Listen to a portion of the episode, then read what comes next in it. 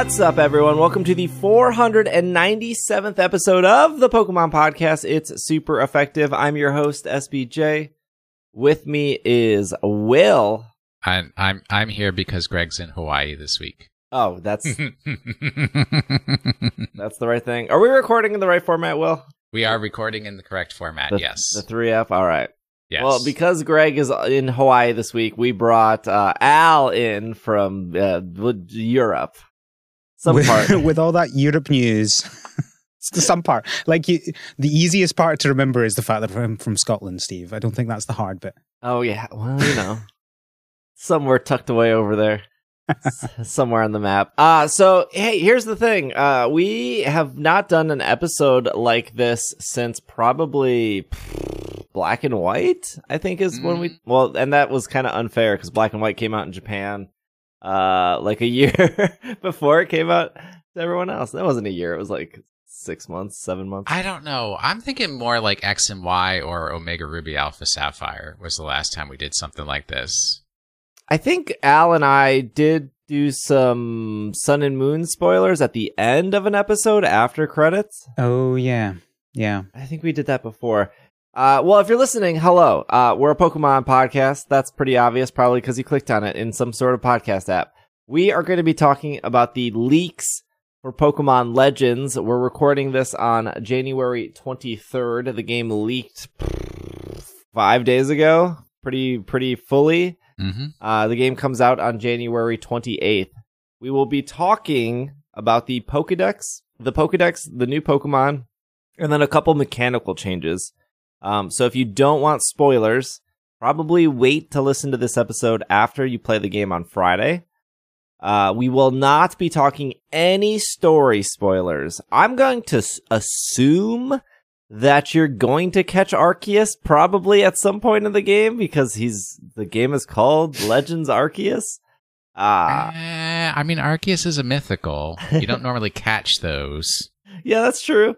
But yeah, that's pretty much going to be the episode. There's going to be no question of the week. Sorry to YouTube and anyone who wrote in. Uh, Will has a very special Pokemon of the week, but Very special. very Uh-huh. special if you make it too. Uh, but yeah, we're gonna be talking about the the Pokemon shown, the new ones, uh, the Pokedex size specifically is going to be the topic, and then some of the things that would make this game different. And that's pretty much going to be today's episode. And then I, I still don't know what we're to do for the miniseries. I'm thinking for Greg and I, uh, we're to do like a uh, first impressions, a middle impressions, and then like a final impressions. Maybe just like a three episode part because I, again, I have no clue how this game is structured, or I, I don't. Even after looking at the leaks, uh, I'm like, it, it's a definitely a video game. I don't know how they break it up into parts. Also, there's a lot of stuff I haven't looked at, and I, I, I. I'm I might be speculating. I'm sure there's stuff that I've seen that Al hasn't seen. I'm sure there's stuff Al has seen that Will hasn't seen. So we're just Oh, kind I ain't seen nothing. Not nothing I've except for so what you guys put in front of my face. I have seen so much. I I watched two Twitch streamers play for like 15 minutes each, and that was actually really interesting. Hmm. And in watching those streamers, you felt like you still want to play this game. Mhm. Oh, it made me want to play the game more. Nice. Here, this is what I want to start off with. The, the I I think that they did probably the worst job in the world marketing this video game. I I think the marketing behind this Yeah. game was so bad. And I would say the first trailer was good. The second trailer was good. I spent an entire Twitch stream watching every single trailer. And when you watch them all back to back, you realize that there's no new footage. It is it is all recycled and cut in a mm-hmm. way where it's like they're showing the same things over and over. The one thing they didn't show, which is something I saw through just like maybe like three minutes watching somebody's like just clicking on a Twitch stream and watching somebody was going into a Pokemon battle, doing the battle, and exiting the battle. That thing alone sold me on the entire game. There's very little gameplay at all in the trailers. Like when you actually watch some gameplay, you realize how little of the trailers were gameplay. Yeah, okay, sure, you're walking around on Wyrdeer, you're going on Basculegion, but they they don't, as you say, they don't show any battles. They don't show really. There's like a little bit of catching, but very little of it, and there's some of sneaking. That's it. There's there's nothing else shown. Yeah, it's it's it, also, if you've only looked at the trailers, you're like, wow, this game is just sh- Shinx and Starly, nothing else. So, and Bidoof, there is a possibility that rather than going for day one sales and trying to like ramp up that everybody get it right away, they're actually hoping more that like early adopters get it first and then everybody's talking about how great it is and that leads to greater downstream sales post day one. I mean, these aren't books, right? They don't need to get on the New York Times bestseller list. So, yeah, it's if you if you go back and listen to these podcast episodes, I was so hesitant to be excited of this game because they showed so little. And, it, and obviously, I want every Pokemon game to be good, and I've liked probably ninety five percent of Pokemon games that have come out. And I would say, like the two, it, it, since doing the podcast, I've liked pretty much every single main series game, but didn't really love auras. Didn't really. I definitely don't love shining, brilliant diamond, shining pearl. even though I'm still trying to play it. And I was I was worried about liking Legends just based off what they shown. Now that I've actually seen like like I said maybe 10 minutes of actual gameplay, actual gameplay, the game looks incredible.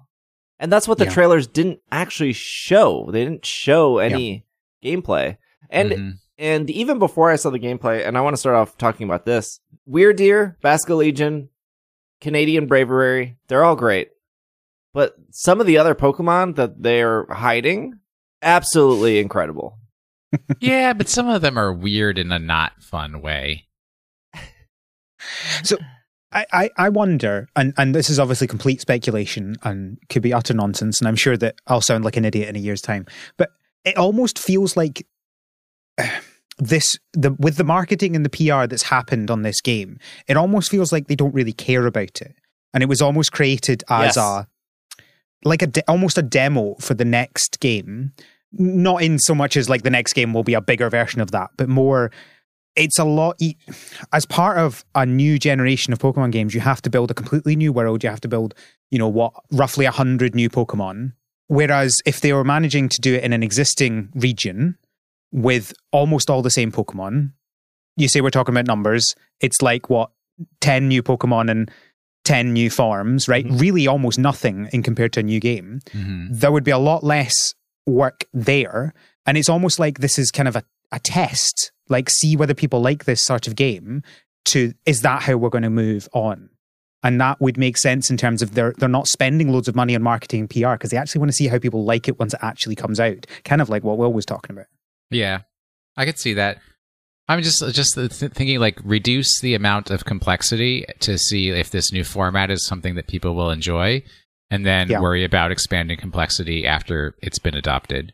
You hit the nail on the head right there, Al. Of even though this game looks to be somewhat of a departure and have a lot of new things happening in it, it just didn't seem like they cared about it.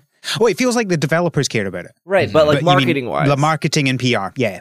It's like Agreed. Like, they're just sh- there was that what 13 minute gameplay video and I reacted to it on YouTube. It's 13 minutes long, reacted to it. Yeah. Nothing in that 13 minutes made me excited about including the narrator's voice. about playing this game. It wasn't bad. It wasn't bad. It's just like nothing in there was like, "Oh, that seems new. That seems cool." And like I said, when I watched some dude on Twitch and all he was doing was exploring whatever zone he was in. I don't want I almost want to say wild area. I don't know what it, what it's called, but like the zone he was in.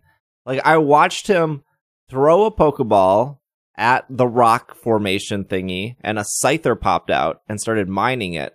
But he threw the pokeball, scyther popped out. He kept running and scyther was still mining.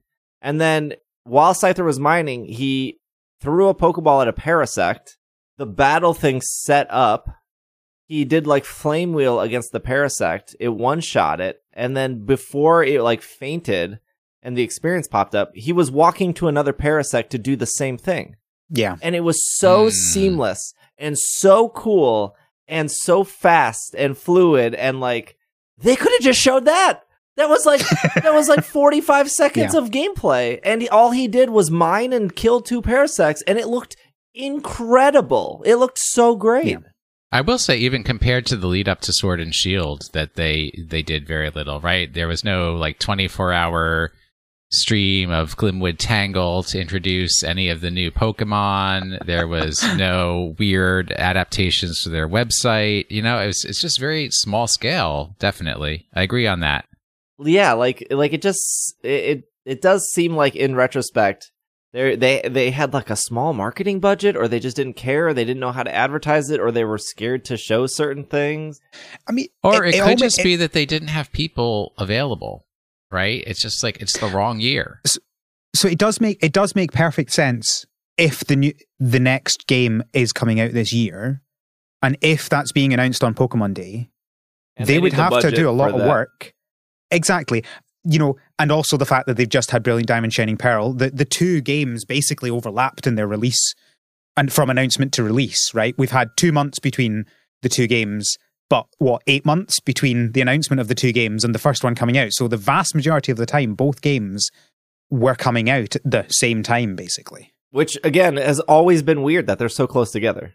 Hmm because if there's i i if they didn't have something else coming out this year why did they need this game to come out so quickly? Even if you were like well end of quarter which is i think march. Okay why does it need to come out so close to diamond and pearl but that's like marketing and that's whatever we'll ne- we'll never know the answer to that unless there's some big secret in this game of these two games like connecting in a weird way hmm um It'd be extra weird. Let's talk about the Pokemon. I don't care about any of these new Pokemon except Ursaluna. We're gonna start with Ursa Oh. Luna. What? Ursa We're gonna have to have some discussions here, I think. is right. That's that's the wrong one to care about. Ursa. Okay, there's actually one true Pokemon to care about, and it's a White Stripe Basculin. That's that's No. okay. Let's let's let's just go through the Pokemon here. We have let's go through the forms. This is a bold choice. They did this, but we have a His- Hisuian Decidueye, which is going to be Yes. grass fighting. We have a Hisuian Typhlosion, which is fire ghost, and then we have a Hisuian Samurott, water dark. I want to say this is really bold because, in the sense, you know, all three Kanto Pokemon got Gigantamax. All three Galar Pokemon got Gigantamax. All three Hoenn Pokemon got Megas. All three Kanto Pokemon got Megas. So it is a little weird that one Gen 5 Pokemon got a form, one Gen 2 Pokemon got a form, one Gen 7 Pokemon got a form. But also, I don't, I don't know, Meowth has like 17 forms. But that the, I mean, these are your starters. Yeah. I, I, I think it's always been weird that they're pulling three starters from three ge- generations. These are the three most popular starters of all time. I, you know, I'm not. Hmm, there's, I don't think any. These like, are the three most popular starters of all time. yes. In Samurott has. Okay. always been more popular than Charizard.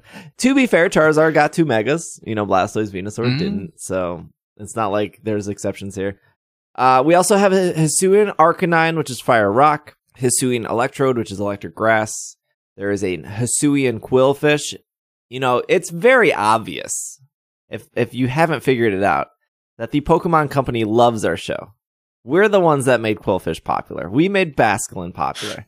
We made we made Marac- Maractus and so, none of this is true. Uh, Hisuian Qwilfish is Dark Poison. There's a Hisuian Sneasel, Poison Fighting. Hisuian Lilligant, which is Grass Fighting. I should clarify that when we're reading these rumors, they could be wrong. Cor- True, correct.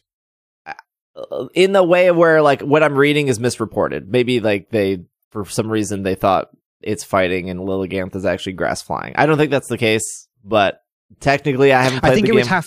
uh, yeah, I think the part of the thing is the, the the ROM has leaked, so there are literally hundreds of people doing it. I think these would be corrected if they were wrong by now. yeah, I think Um, so too.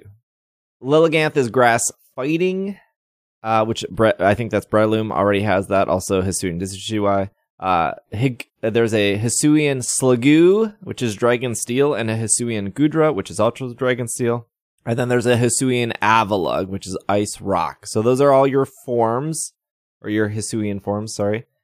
And then we have some new Pokemon, which is um, Wyrdeer, normal Mhm. psychic. Basculegion, water ghost. Kleavor, bug rock. Ursaluna, normal ground. Sneasler, poison fighting.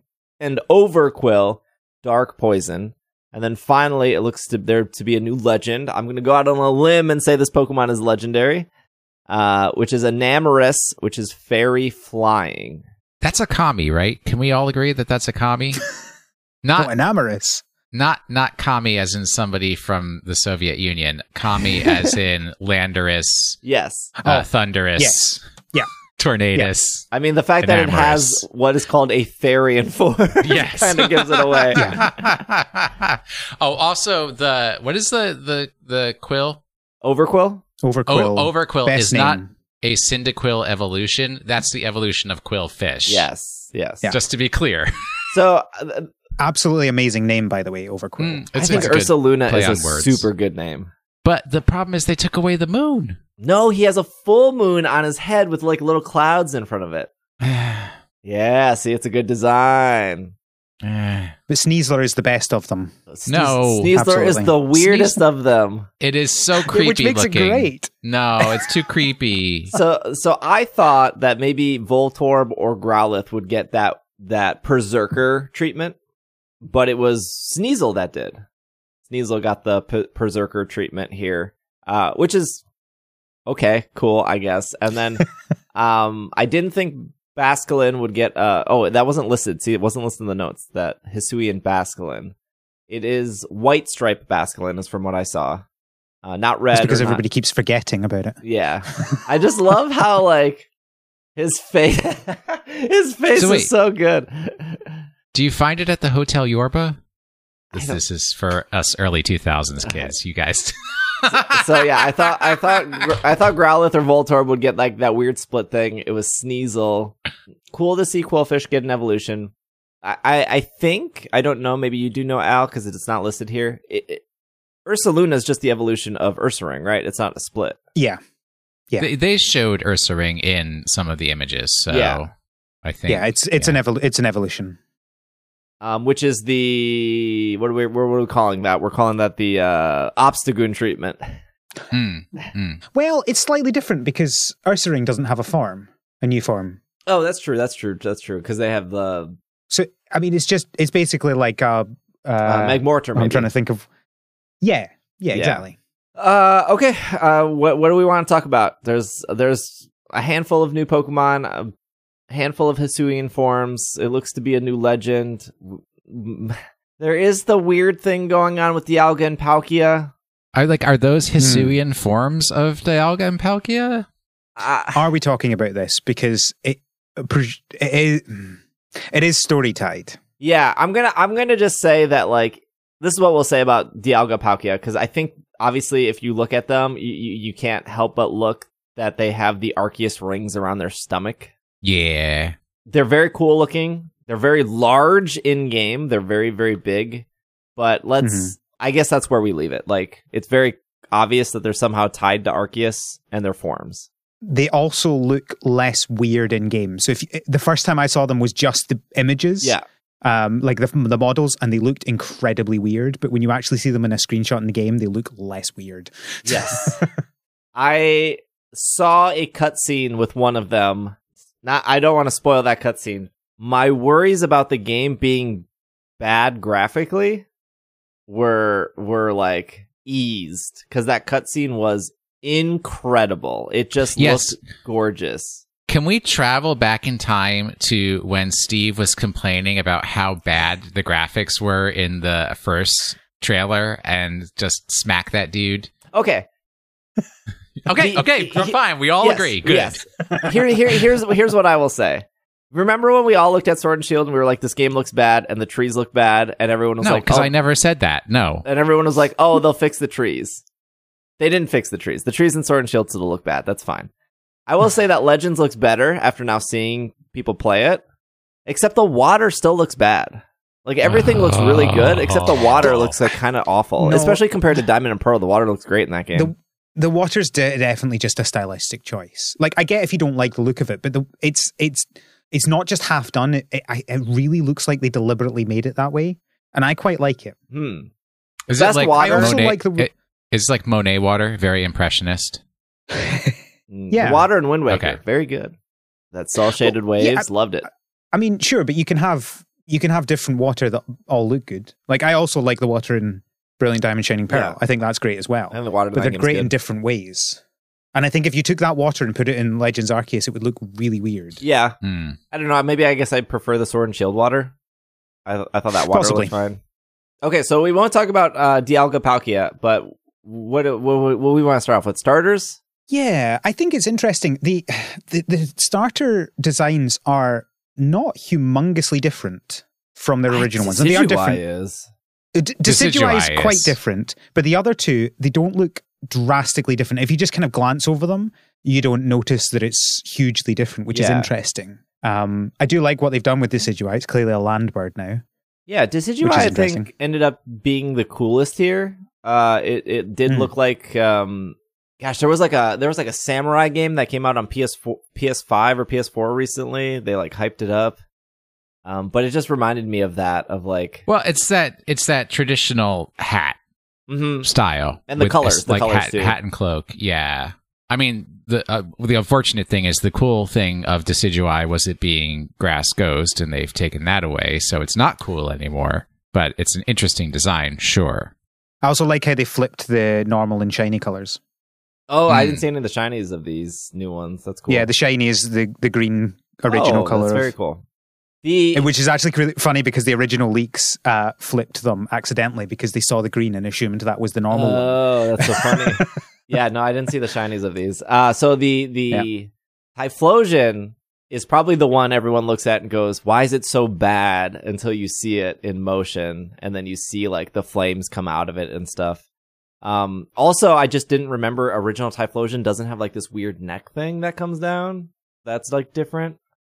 Weird neck thing that The- comes down. It, it looks like it's wearing like a choker, but the original Typhlosion doesn't have anything in its front. It's just like all belly. yes, Yeah. But it doesn't look that different until like the flames come out. And even so, it's just like Decidueye is so different compared. Oh, uh, yeah. Compared to the Samurott and the Typhlosion, very much so. Yes. Samurott almost only looks like they changed some colors and not much else. Yeah, yeah the Yeah. horn is like like twisted. Mhm. I had to Google it to see what the original one was because I was like, is this not just the original? They had a chance. this was the chance to like save Samurai. 'Cause Oh, I do there think- is nothing wrong with Samurott. It's not great. Like they could have went, they could have went, went to like Wet and Wild with Samurott, and they were just like, ah, it's slightly darker, Look. and like we twisted its horns, we gave it like a big mustache. Like it's not. if you look at all the final evolutions for all the starters, a lot of them are not great. what? So, who? Decidueye, original Decidueye, great. Yeah, Yes. incredible. Uh, who's the drum dude? Nobody likes the drum dude. Ah, Rillaboom is great. No, if anything, I'm Gen shocked. Gen Eight has amazing like Inteleon, Cinderace, And, and Rillaboom, got all, all that good. bad press. Uh, Inteleon was one of those Pokemon in Sword and Shield that looked complete trash until you saw it in motion, and then like it Yeah. moving like really saved it. see, the thing about starters is they make the original super cute, and then you're disappointed when they evolve. That's you know that's true. Very true. so Also, okay, so the the thing also about this game that we're gonna get to is that the sizes are accurate, Hmm. or or should be accurate, I guess. Like, um, maybe closer that- to wait, you, you've got to rephrase that for people who haven't seen the spoilers. The sizes that you see on the screen are accurate. So if you're standing next to a Pokemon that's large, it's larger than you. If you're Yes. standing next to a Pokemon that's small, it's smaller than you. So they're they're true to scale. I would say that Let's Go was accurate to scale. Like when Onix came out, you were taller than a building and sitting on the Onix. When like Snorlax came out, like Snorlax was like twice your size and you like grabbed onto him. Arcanine Yeah. was like really big and you rode it. In Yeah, in I Sword and suspect to a degree. So, like Joltik was never to. I mean, it wouldn't have been in the game, but if if they'd done that, they know never would have done Joltik to scale, right? Because it, is it not like absolutely tiny? Yeah, it's like four inches, I think. Yeah, they could never have done that in That's game. you know freedom units there.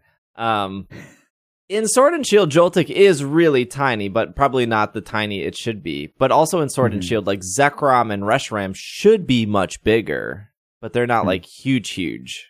And I think Stakataka is very big in Sword and Shield, but not the size it should be. From the couple of screenshots I've seen, th- there are Pokemon that should that in Sword and Shield or even in Let's Go were never that big, and in in this game they are like towering over you. Mm. Yeah. I- It's po- are we talking alphas as well? If we're talking sizes, I saw you link that in. Yeah, yeah. In the because because that is something else to bear in mind. Is it's possible you might have seen one of an alpha because they're they are bigger um, than the normal ones. Like and not just like they are they're scaled. So it's interesting because we're talking we were talking about uh, there was the random GIF I think they had on on Twitter months ago about the different sized Voltorbs Mm-hmm. and we were and you were discussing whether or not they would actually be different sizes in game and it turns out they are you can have different sized But ones. also for like Um, every Pokemon, not Voltorb, which is Oh the wait, so so wait, crazy Yes, part. yeah Yeah, so there's three things to to cover here or to clarify for people. Number one, when you see the Pokemon in the world, they are to scale, comparative to you, comparative to the surroundings. Number two, the Pokemon in the world come in different sizes. Yeah. So I think we what we saw was like the Eevee. There's one that's like ten inches. There's one that's like a foot. There's one that's slightly larger than a foot. And then the third thing is there are alpha Pokemon, which I I thought there were only going to be a few alpha Pokemon, but it looks like there's alphas of everything. Ev- every single pokemon can be an alpha yeah The alpha Pokemon are just bigger than and, and they're huge. they can they can be much bigger like there was an image i saw of an alpha bidoof that was the pa- size of a person yeah, Like, it's it was like, like 10x, absolutely massive. 10x bigger. Yeah. Yeah. But that goes back to the Samurott. Samurott is tiny in this game. Like he looks like a dog. Well, how big did you think Samurott was supposed to be? Samurott, I feel like is like rideable. Like you could probably fit two people on the back of the Samurott. His I mean, Samurott you could ride like some dogs. uh, Samurott is four foot eleven inches. Yeah, that's tiny. 1.5 meters for our international listeners Yes, That's why Al is here to convert on the fly. no i looked it up as well I, you know, like, I, I don't know if I have a, s- I don't know if the Hisuian forms of these three starters change who I personally would have started with. I think I would have probably still started with Oshawott because I do like Oshawott genuinely as a starter. I'm not a, uh, Samurott over the years have has definitely grown on me. I, I, Hisuian Samurott not like doing it for me though. Um, Oh, yeah. This is definitely changed because I was definitely going to do Rowlet, and now it's like I don't want fighting grass. I would much Ah. rather have Ghost Fire. So I'm back to See- Cyndaquil. See, it's interesting. It's changed me, but the other way around. I was going to go for Cyndaquil because I always do the fire starter, but Hisuian Decidueye is just too cool for me not to pick it. mm. There we go. One of each. Excellent. Perfect. The so we, t- we we talked about the sizes, and we were talking about before the show. I I really feel like the size thing is something they've wanted to do for a while. And and I Mhm. remember when Let's Go Pikachu, Let's Go Eevee came out, and it would it would say on screen like extra tiny, tiny, large, extra large, it's huge, or whatever it would say. And I thought that was like when when I first played it, I was like, "Wow, that's cool! Like, look at this tiny Pidgey." And then you realize that it's just like the same. Si- they're all the same size, and it's like, why did they put the effort into animating? Like, it's huge, it's tiny, it's small because it doesn't really do anything. There was something, something about when you caught them at different sizes, something happened. I don't remember exactly what it was. Like the rewards that you got or something. The rewards, I think, were different. Yeah. I think you got like more candy the bigger it was, or something of the sort. Um, but also in Pokemon Go, that was like a thing that they've done, like catch 300 tiny Rattatas, catch fi- Yes. 300 big Magikarps, and it's it's so it's something like Pokemon as a franchise has has has played with, and I'm curious if that was like something they wanted to get done in Let's Go, but they just didn't have enough time to like make five different sizes of Machoke and five different sizes of Machamp and five different sizes of of Machop and now apply that to like however many Pokemon. But in this game, you like like we said earlier, there's three different size Eevees. And that's not even including the alpha Eevee that you can catch. It's like really cool. Yeah, and which they could also be. I mean, they couldn't because of the size of the Pokedex, right? They could be procedurally generated within a range, right? It's like when you spawn an Eevee, make it between eight inches and uh, one point one foot six inches, right? And it can be anywhere in that range. Yeah. Yeah, I've not actually seen exactly how that's done. Uh, we've not had any proper data mines, but um, it, it certainly looks to me like it's not just set sizes and more a range, like you say. But Yeah, this one, Cool, the, the while. Eevee here is one foot, one inch, 14.5 pounds. And then this Eevee is one foot, 14.8 pounds. So it's a smaller Eevee, but weighs more, a little chunky. Oh, Oh. it's it's more muscular. And then this Eevee is Eevee. 10 inches and 14 pounds. So it looks like they also have different weight. Now the question is, does the weight matter when you're using a move like Heavy Slam or If that move exists in the game, yes. And then there's a screenshot of um three Luxrays. One is obviously an alpha because it's like bigger than the tree, and then one's a shiny Luxray, which is a little smaller than a normal Luxray. Uh, they have like this alpha Heracross, which is like three times the size of a regular Heracross. It's it's really cool, but also a little bit jarring to see like how big they are compared to you. Like Ursaring is already bigger than the character, and then Alpha Ursaring is like just towering over you, and it's really cool. And again, why wasn't this shown? Like, why was this not just in the trailer? And like, they didn't have to bring attention to it. They didn't have to be like, look at these are like, but look at this But chunky did. Pachirisu, and been like, Y- The funny thing is, they did bring attention to it, but the in such a weird way with the Voltorb. But that was it. It was Mhm. literally this one tiny shot for two seconds of the character with five Voltorb around them. That was it. No mention I of anything. Because even at the time, you were discussing whether that was even going to be real or whether it was just like a cutscene or something like that. right, right, yeah. Yeah, I just have to like the the one thing I would always keep in mind as like you know the the disappointment of it all is that Japan was on serious lockdown for the past year and maybe they just couldn't do the same level of marketing development that they would normally have been able to do. Yeah, maybe. I mean, It's you just, you just can't hold the- them to the same standards. I think the problem with Voltorb is they did it on a new Pokemon, and that was probably intentional. Hmm. Because if they did it on like Pachirisu, you'd be like, why are those two Pachirisus different sizes? Because we know what Pachirisu's always been. But they were like, here's a new Pokemon, here's Voltorb. And it's like, oh, I don't, is this just a thing to Voltorb because it's new? Or is it, is this, is Mhm. this in game? Is this a cutscene? Is this, is this still? Did somebody mess up? Hey, we all watched a 24 hour live stream of a Ponyta, and then at the end of that live stream, one of those Ponytas didn't have a tail. And then we were like, maybe that one's the boy, and then the girl has a t- like. They've messed up before. Uh, I don't think that was a mess up. I think that that got them a lot of uh, a lot of discussion. My real problem w- with alpha Pokemon is that I'm going to have a real problem trying to play through this game with anything other than alpha Pokemon. Mm. Uh, I mean, as soon a as I find issue. an alpha, and oh, absolutely, it's a me issue. I'm, I'm not debating that. I'm just saying it's an issue. Uh, so that's that's going to be a real struggle for me. so we talked about different sizes, talked about alpha Pokemon. The thing that worried me the entire last year, and the thing they still ha- up to this date, this game comes out in five days. They haven't talked about the Pokedex, and it's it like I've been so positive up to this point, and I'm I'm still positive and optimistic now about this game. Like seeing seeing somebody play this game for 15 minutes, I am sold. This looks like one of the best Pokemon games in a long time. I love Sword and Shield. I don't know if it will be better for me than Sword and Shield because there's a lot this game is missing. I don't know. Maybe like battling other people doesn't uh, actually exist. Like you Mhm. can't battle any people. Um, it sounds like there's no hell. Well, you can't battle like humans, Like other like, real life humans, you mean? Yeah, yeah, yeah. Like competitive. Oh, okay. yeah, yeah. I thought you meant in game. Yeah, no, there, there. It looks like there are trainers, not a lot, but it looks like there are some trainers. Like There- there's like a dojo. There definitely are trainers to battle. Yeah, I'm trying so hard not to say things that might be considered story spoilers. It's the problem with reading literally everything. yeah. Hmm.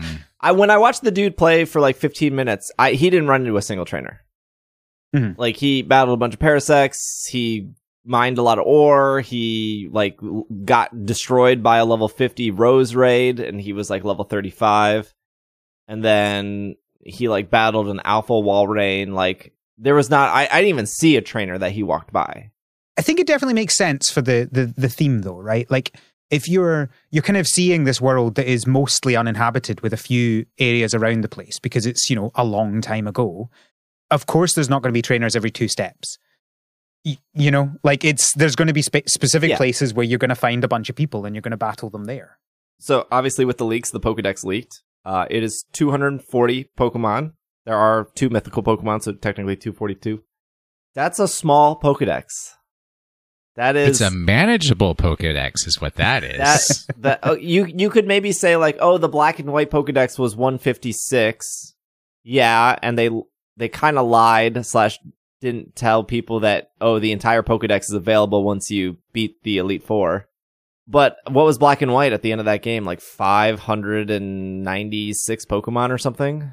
At the end of Black and White, 649. 649. Yeah, yeah. We had a whole thing Oh yeah, we about did. that. Oh yeah, we had an art show about that. so yeah, so black and white is like close to 700 or 650 Pokemon. Uh, what was Diamond and Pearl? 490, 493, right? Brilliant Diamond, Shining Pearl is 493. Sword and Shield was 400, and then each DLC added about 100 each, so that's 600. So Sword and Shield's missing like 250 or something like that. Red, blue, yellow. uh, Let's Go Pikachu, Let's Go Eevee, 150. I mean, Let's Go Pikachu, Let's Go Eevee, 153 because it has Meltan Melmetal. Mm-hmm, mm-hmm. Heart Gold Soul Silver is not even 250 because it has all the gen like I, Ruby or Crystal is 250, 251 technically. So this is this is the second smallest Pokedex ever. If we're counting, we're putting all Gen One into like Let's Go Pikachu, Let's Go Eevee, Red, Blue, Yellow into a bucket. This is a small Pokedex, and It, is it it is, is but it it's like we're coming from a time when Pokedex completion has been too hard for most people to. They, they just it's you just give up because it's too much. Yeah. I mean, It's- that's what, it's that's what black and that's what not black and white. That's what Sun and Moon actually did well. Is the Pokedex. Here is a what was Sun and Moon three hundred because Ultra Sun and Ultra Moon was four hundred. But again, you could still get all of the Pokemon. But Sun and Moon was like, here's oh, I'll do Ultra because I finished the Ultra Dex. Ultra was here's four hundred Pokemon. Here's four islands. We're breaking it down into all four islands. It made it really obtainable and really actually fun to complete that Pokedex. And then Sword and Shield carried that on and also did a really good job of like encouraging you to find and catch Pokemon and like max raids and Let's Go. I mean, it's a 153. It's pretty, they didn't really have to push you in a direction. You didn't have a lot of options in that game. But that's something that they've really done over the years. Cause yeah, in X and Y, in Black and White, in Omega Ruby Alpha Sapphire, uh, in Shining Diamond, Brilliant, Brilliant Diamond, Shining Pearl, that those games are awful to complete the Pokedex in. Yes, correct. Yeah, I think it's it's interesting because you, you know the the number aside, they're clearly continuing down this road of we don't really care about whether you can bring your other Pokemon back into this game, right? Which people are still I mean, that's a holding choice. on to that. I know, I like they've clearly they've clearly said it. They clearly don't care. You know what? Fine. I don't I don't really care either. Um, I think it. It would be nice if like the next game that is like the the VGC game did. I would be surprised if like the next VGC game didn't give you most of the Pokemon like what Sword and Shield now has hmm because it would be a weird thing for them to go right here's the game that we're going to play battles in and you've got 200 pokemon in them that would be weird. Um, but games like this and and games like brilliant diamond shining pearl like i'm actually okay with it. Like i'm not I, does it really matter that i can't bring my favorite pokemon in to play the story and then play the post game i mean i know some people really care a lot about that Yeah, I mean that but was like maybe was maybe the- like some more pokemon That was the complaints for Black and White. And that's why Yeah. Black and White was so hated is they were like, here's, and I, I still applaud Black and White to this day to be like, hey, 156 new Pokemon, like deal with it. You've yeah, been, and I could actually talk for hours about even playing Brilliant Diamond, Diamond Shining Pearl, how that obviates the need for them to have done black and white the way that they did, because you play through it and you're like, man, same old Pokemon, Yeah. same old Pokemon. Somebody And then- somebody in my Twitch chat went and looked at every single trainer in Brilliant Diamond Shining Pearl. And Geodude is the most used Pokemon Mm. by trainers in that game. Um, next and I would Magikarp. I would wager that Geodude is also on the most routes in that game too. It it's everywhere. It's insane. But one one other thing I would say though is I think the argument of uh, I want to be able to play with my favorite Pokemon that I collected over the years is actually a sugarcoating over a much deeper feeling that people have that they don't want to say, which goes back to what we are saying about the size of the Pokedex of the Pokedex is too large. I just want to import everything I already have so I don't have to Hmm. go through and catch and evolve and do all of that over again. That's too much work. so when I when I heard that the Pokedex number was 240, I was like, that sucks. That was one of the things I was worried the entire year is like, and I kind of figured it was going to happen because they refused to talk about it. If the Pokedex was like 400, they would have said that would have been a selling point. Catch over 400 Pokemon in Pokemon Legends. 240 is tiny, but they uh, you could you could catch a Goodra and then you could catch an Alpha Goodra. That's that's two different things you could catch if you wanted to. Mhm. And it because these Pokemon have different sizes, I'm sure that was probably some sort of challenge to make that work. And there might be people that will like, I want the smallest Eevee possible. And I want, I want, I want five small Eevees so I can evolve them into five small evolutions. So there, there seems to be at least a reason with different sizes and alphas to catch these Pokemon twice if you like to catch. So uh, it's it's not concerning in in that way. It's still kind of like 240 seems small. Does that mean the game is small? Because like Sword and Shield is 400 and that's a very big map and there's a lot of places to go and explore and this is this is Mhm. like half that. Uh, but also, I will say that like I had more fun with Let's Go Pikachu, Let's Go Eevee than I did with Brilliant Diamond Shining Pearl. One game has 153, the other game has 493.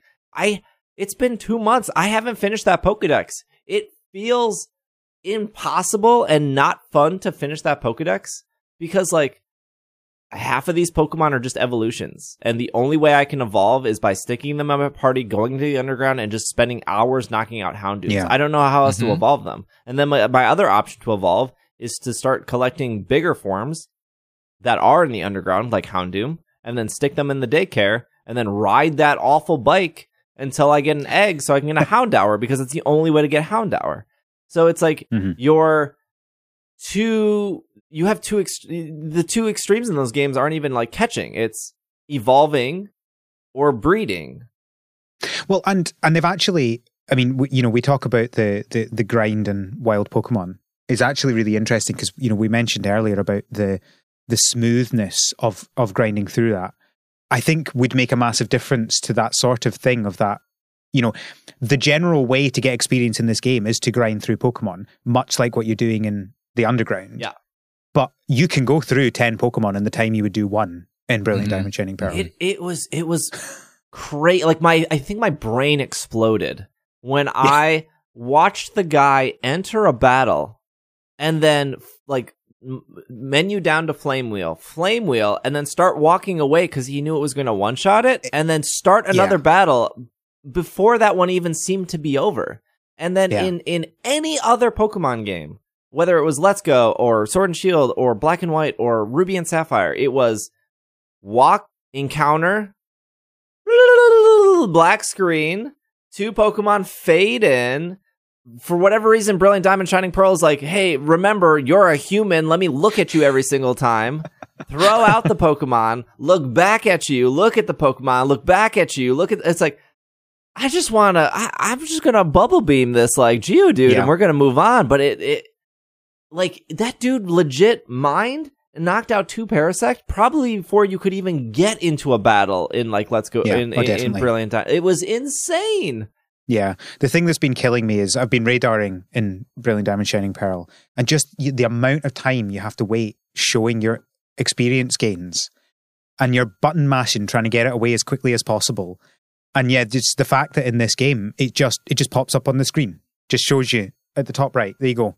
There's your experience. Good. Move on. Fantastic. Done.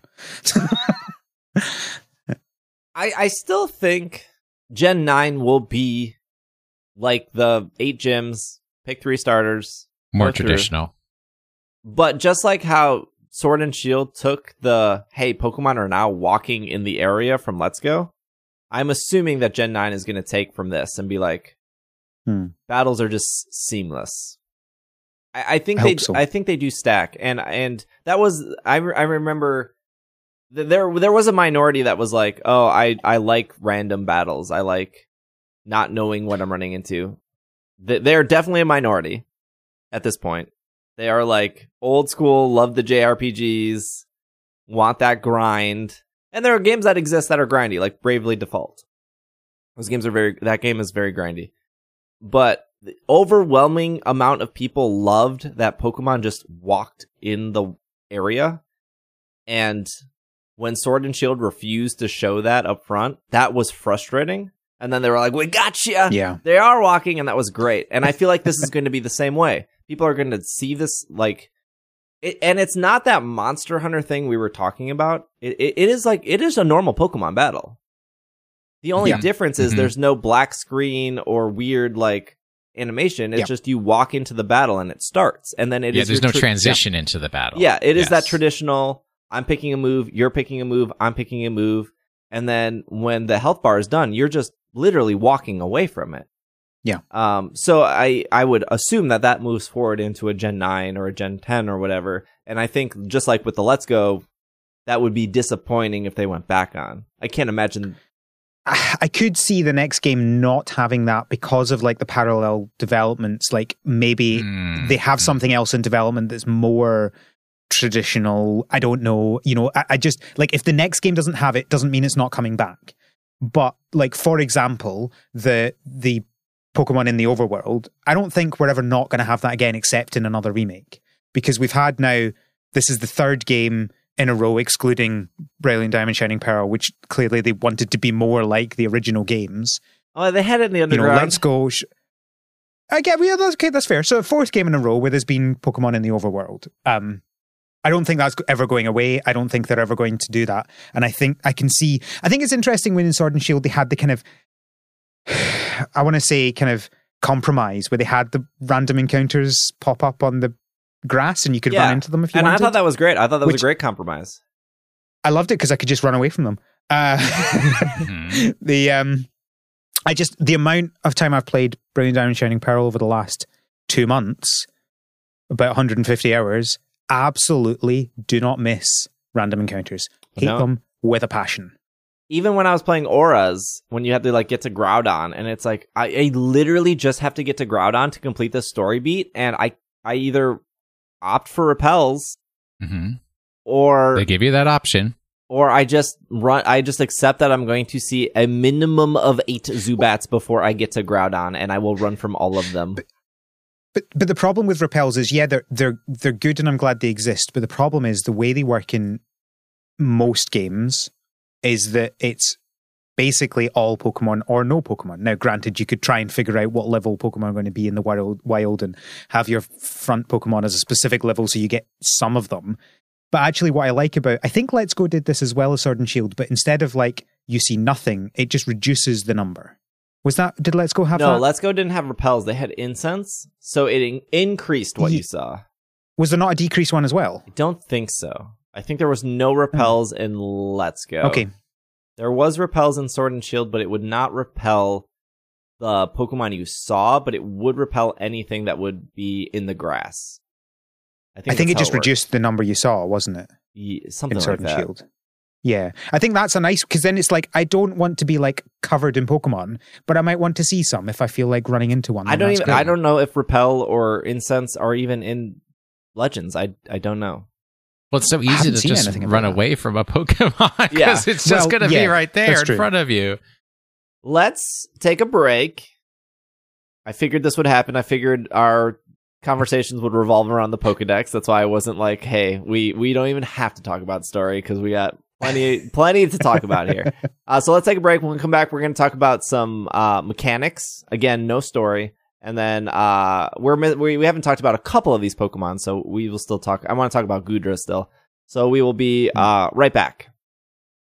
Hey, thanks for listening to It's Super Effective. This podcast is brought to you by us on Patreon. You can uh, you can join us over at Patreon if you want to support the show and get ad-free episodes and get bonus episodes and just uh, get access to our Slack community where you can hang out with other people and they're real cool. And you can talk about Legend spoilers or not Legend spoilers, or you can talk about Animal Crossing or Sword and Shield or Sun and Moon or Mystery Dungeon or I don't know, somebody's probably playing new Pokemon Snap still. It's all there. You can head over to patreon.com slash pkmncast and for $5 a month you can get access to the Slack, ad-free episodes of the show, and our bonus podcasts every single month. We have other reward tiers. For like 10 bucks a month, you get seasonal mail, which includes postcards or stickers or letters. That's real cool. For $25 a month, you can get uh, seasonal gift packages that include like mugs or shirts or totes, all that kind of stuff. So we have a lot going on over at patreon.com slash pkmncast, and it's just a great way to support the show and join a community. Uh, we wouldn't be able to do this without your support. isc.cash is another, if you can't remember Patreon, I it's super effective. isc dot c-a-s-h cash like cash money uh, I bought a dot cash because I thought it was cool. Now we have it, and it just redirects to our Patreon. So if you can't remember that, patreon.com slash pkmncast. Probably a great time to sign up with Legends. Five days away as of this recording, or maybe you're rec- listening to this late. Legends is already out. Maybe it's the first of the month. Maybe it's February 1st. Great time to sign up. But hey, if you want to get into that community before Legends, also a great time to sign up. Um, that's my spiel. Normally do it like once a month. But regardless, thank you for listening to the show. Your listening is also support. If you would like to take it an extra mile, isc.cash. And I hope you enjoy the rest of the episode.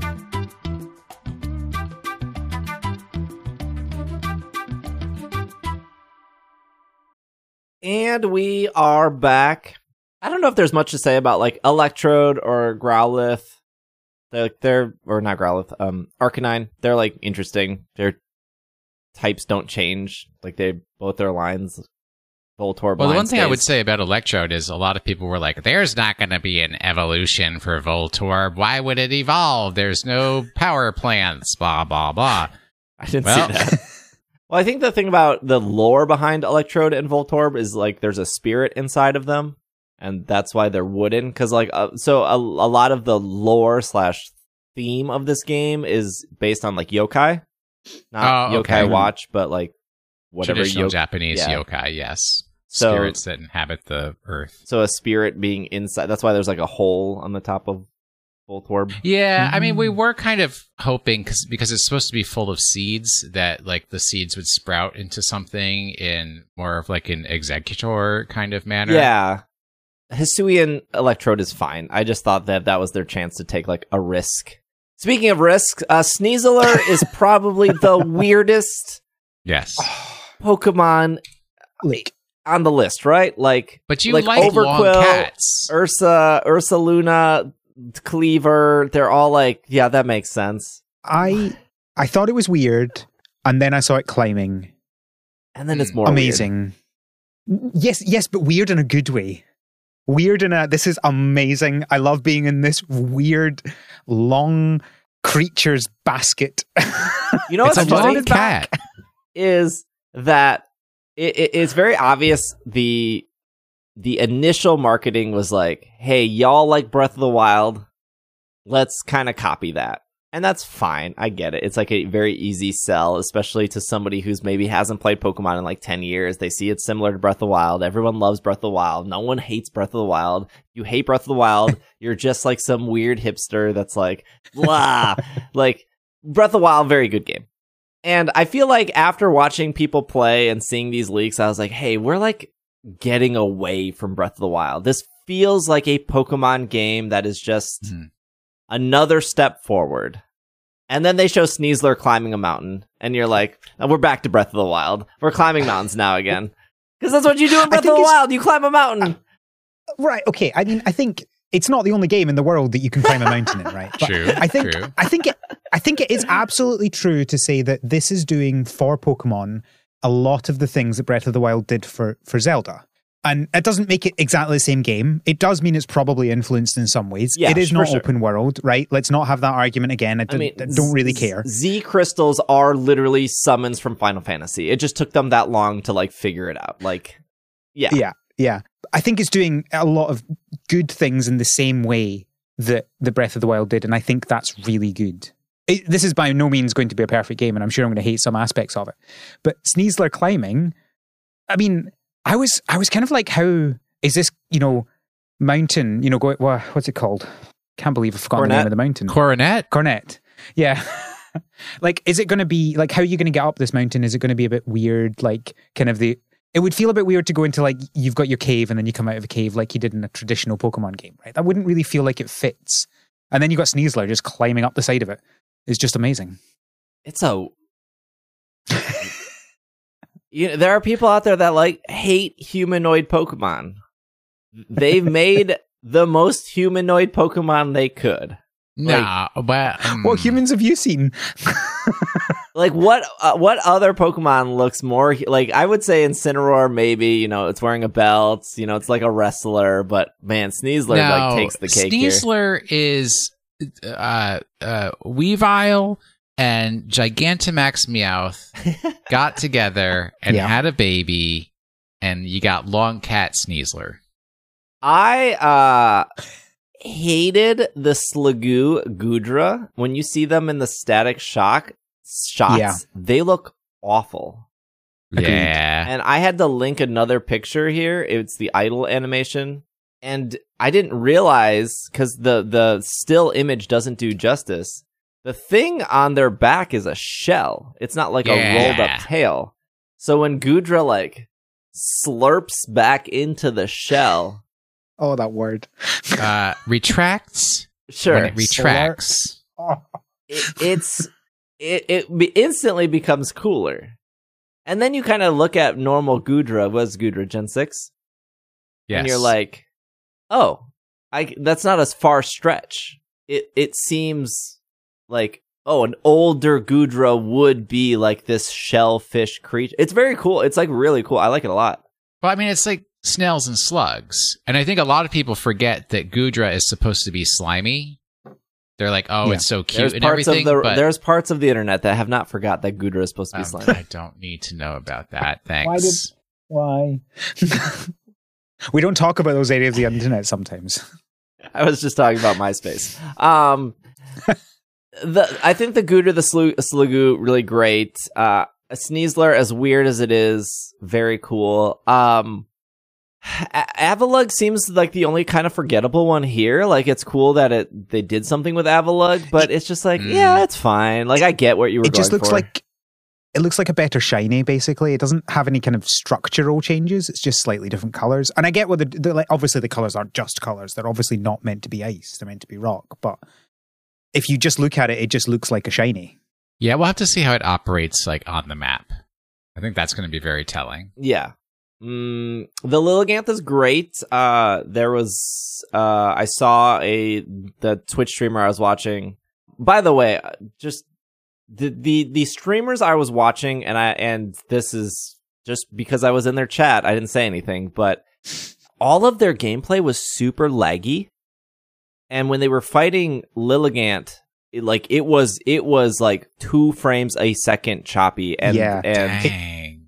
the a- and this was uh I wanted I wanted to disclose that this was a problem with Sword and Shield where there was this there was this narrative around Sword and Shield that it was going to be the worst selling game ever. Everyone boycott it. Look how bad it is. Look at that. This there's not even music in the scene. Look at how like these creatures lag out.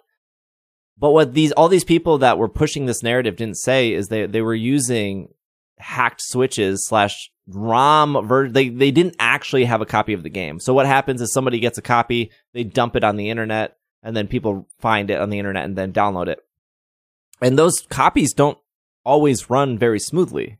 Yeah, so most most people that have it just now, they're not actually playing on switches, um, because actually switches are quite difficult to hack unless you have an original switch, like original Mhm. original.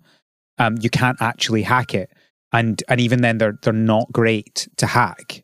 So most people are actually playing them on emulators, um, and and the emulators for switchers are And they don't run great. they run. so yeah, the people that I've seen a couple of people who've done both emulator and Switch and have said that when they play it on Switch, it is miles better.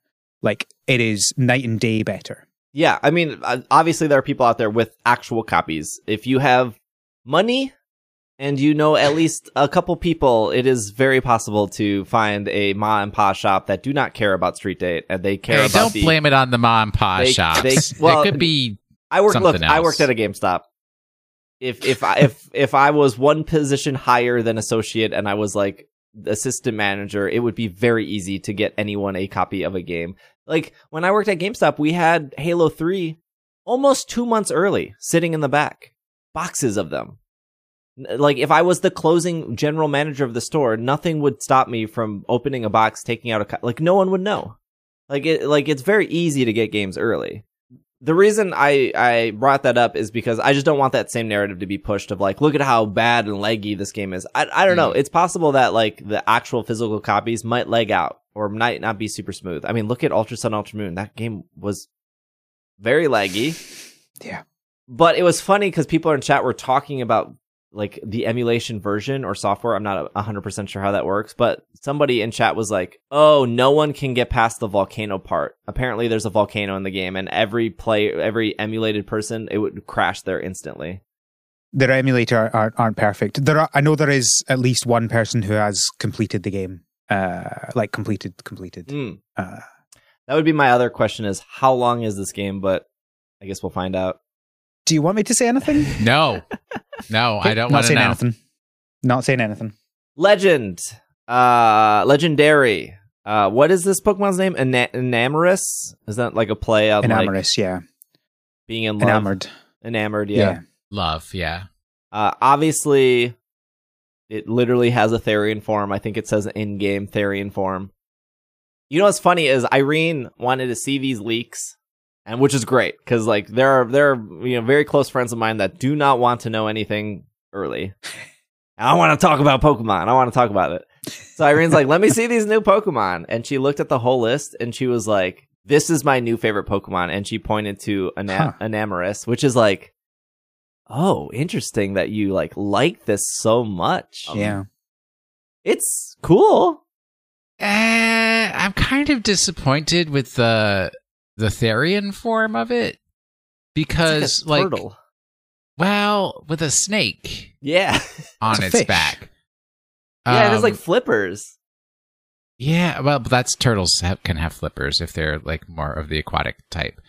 But like Landorus, Tornadus, Thundurus, they like they just like they're one animal in their Therian form, and this Enamorus is it's always like two things. It's the snake and like the person shape, the snake and the turtle. I don't understand the the lore here. Like Thundurus is thunder, Tornadus is Uh, wind, Landorus is like Bounty of the harvest.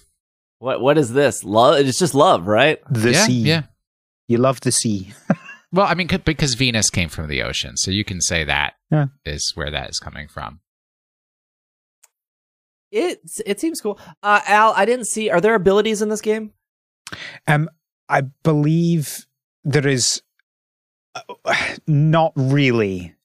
There is one Pokemon that has an ability type thing. Hmm. I, I, but that would give a little bit. Of, I'm, I'm saying nothing else. Okay, because because I saw last night for the first time there are no Yeah. held items in the game. Yeah. So basically, the answer is no. um, which is which is like they at least communicate up front with with Let's Go. They were like, "Hey, look, this is not a competitive game. Competitive will stay in Ultra Sun, Ultra Moon. Okay, cool. Now that we're all on the same page, feel free to spend your sixty dollars. and when you play through Let's Go, Hmm. there is no abilities. There are no held items. There's also only like four ghost type Pokemon in that entire game. There's Alola Marowak and then the Gengar line. There's like five dragon type Pokemon in that entire game. There's like four fairies. Would adding held items and um, abilities make that more interesting in a competitive sense? No, like not really. uh, with this small Pokedex of 240 and not hearing there was any, and which is funny too, because people would be like, well, Let's go Go's not a main series because there's no held items and there's no, and it's like, what, what are your weird definitions of, uh, hmm obviously they said Legends is not competitive. The only multiplayer they said is available is trading another human. H- having no held items is, is fine. Like, it's whatever. Like, they, they said what this game is. No competitive. Your goal is to complete the first ever Pokedex ever made. Enjoy. It's a I bold choice. though. enjoying. Yes, correct. It is a choice, and it you it kind of it's it's kind of like I wonder if over the years, I mean, they must know the majority of players don't even think about abilities, don't maybe follow how they Hmm. work. Mhm. I watched Irene play all through Sword and Shield, all through Ultra Sun, Ultra Moon, all through Sun and Moon. I don't think she ever put on a held item on a single Pokemon. You don't have Hmm. to. What? Like, yeah, you can put Mystic Water on your on your uh, Poplio, but like, Yeah. It, it's also, it's not, now I know it's been in the games for a long time, but it's not kind of, it was never originally core to the idea of the game, right? The idea of Pokemon was a creature collection, an exploration game. And the battling almost kind of happened through that, right? And that, like, well, what's, we're going to need to put something in for you to, you know, grow and you to be able to catch these Pokemon. And so the idea of abilities and held items came later because they wanted to change how things went, how how it actually worked. And and now they're changing it but in a different way with the the different styles of battle and the integration with the overworld. yeah, and I I I don't think that abilities and I, I abilities and held items are important in a sense of like the hardcore post game I want to get into battling. But if you if you're just making a game to like hey, like li- this game is completing a Pokédex, having a story, doing whatever you're doing in I don't know what you're doing in post game besides like obviously every Pokemon game you could say shiny hunting. Every Pokemon game you could say co- completing the Pokédex. I don't know what else you're doing at the end of this game, but competitive battling is not one.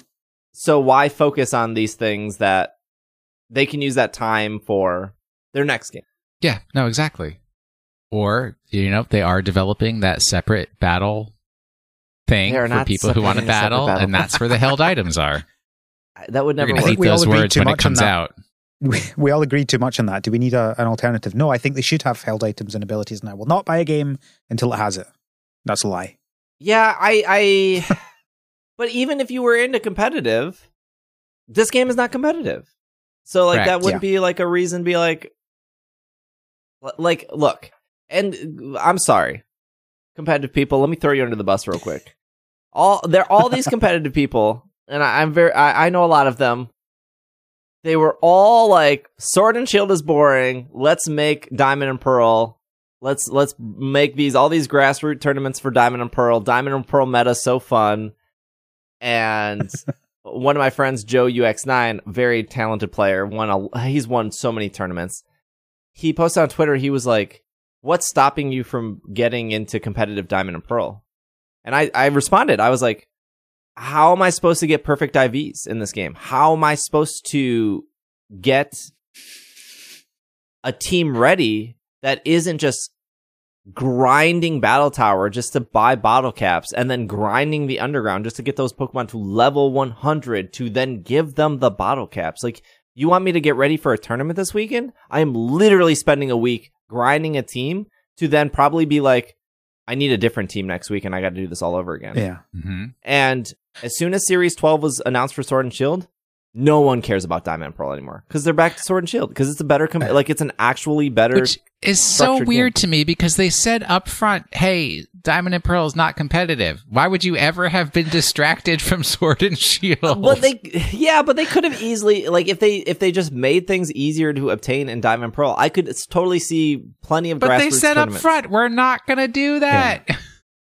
I do find it fascinating how they, they added in, like with Radar, you can get five guaranteed five IVs for a chain of a hundred, and then made it practically impossible to get to that. yeah, like, Like- no competitive person. There's a reason why, like, competitive people they use like bots or they use like what PKHeX or whatever because it it takes seconds to just generate a Pokemon to then get ready for battle. Like, no competitive person wants to spend a full week building a team for one single tournament. It's just like Yeah. A, a person get like there is fun to building a team. There is fun to like collecting the items and having the resources and like even in sword and shield like i could build a team in in maybe two hours. But i have all the resources. I have all the candy. I have all the bottle caps. I i might have to trade one or two pokemon for egg moves. But uh, realistically in sword and shield you can build a whole team in like two hours if if you've just played that video game for a bit. In diamond and pearl I got. I, I'm dedicating my life. To get back to what's important, we've now established no abilities, no held items in Legends Arceus. Are there IVs and EVs? Do we know? yes. Yes. Okay. I think the alpha Pokemon have like And- guaranteed IVs. They have they have ha- uh, automatic like they have IVs EVs that are already on them. EVs on them, not IVs. Oh, EVs. but they're gar- aren't they guaranteed like three IVs? I don't think so. I think that was a mis- misunderstanding. I think it. that was somebody's theory, but it actually turns out they come with EVs already on them. Um, the other thing that's interesting, we were talking about uh, Sword and Shield returning is level uh, uh, XP candy coming back. Yeah, I saw that was coming back. That inst- again another thing that like I'm back into this game. Just like it, so many They- little things that They just need a add up. checklist for every Pokemon game, right? Abilities, yes or no. Uh, held items, yes or no. XP candy, yes or no. They just need this list for the for the, the hardcore fans. Like, how annoyed am I going to be at this game? Mhm. Uh, we- We've gotten to that point. I agree. there is um a s- this is this is this is something that they're going to take away from us and i'm going to be so mad in this game there is one single item that handles trade evolution pokemon which is something that i will look at let's uh, i will look at pokemon go and be like the sinnoh stone perfect one stone handles every like Yeah. that's not even one they're like sinnoh stone unova stone perfect great that's that's a whole lot of pokemon under one single stone um, what is this is called the linking cord, and it's a link cable. y- Basically, you use it on they use it on a Kadabra here. It is one of the coolest evolution screens in in all of Pokemon games. Uh, how how a Pokemon evolves here, and it evolves the Kadabra into an Alakazam. And this is the like this is something they need to put in all future games, right? Like this is an incredible quality of life feature.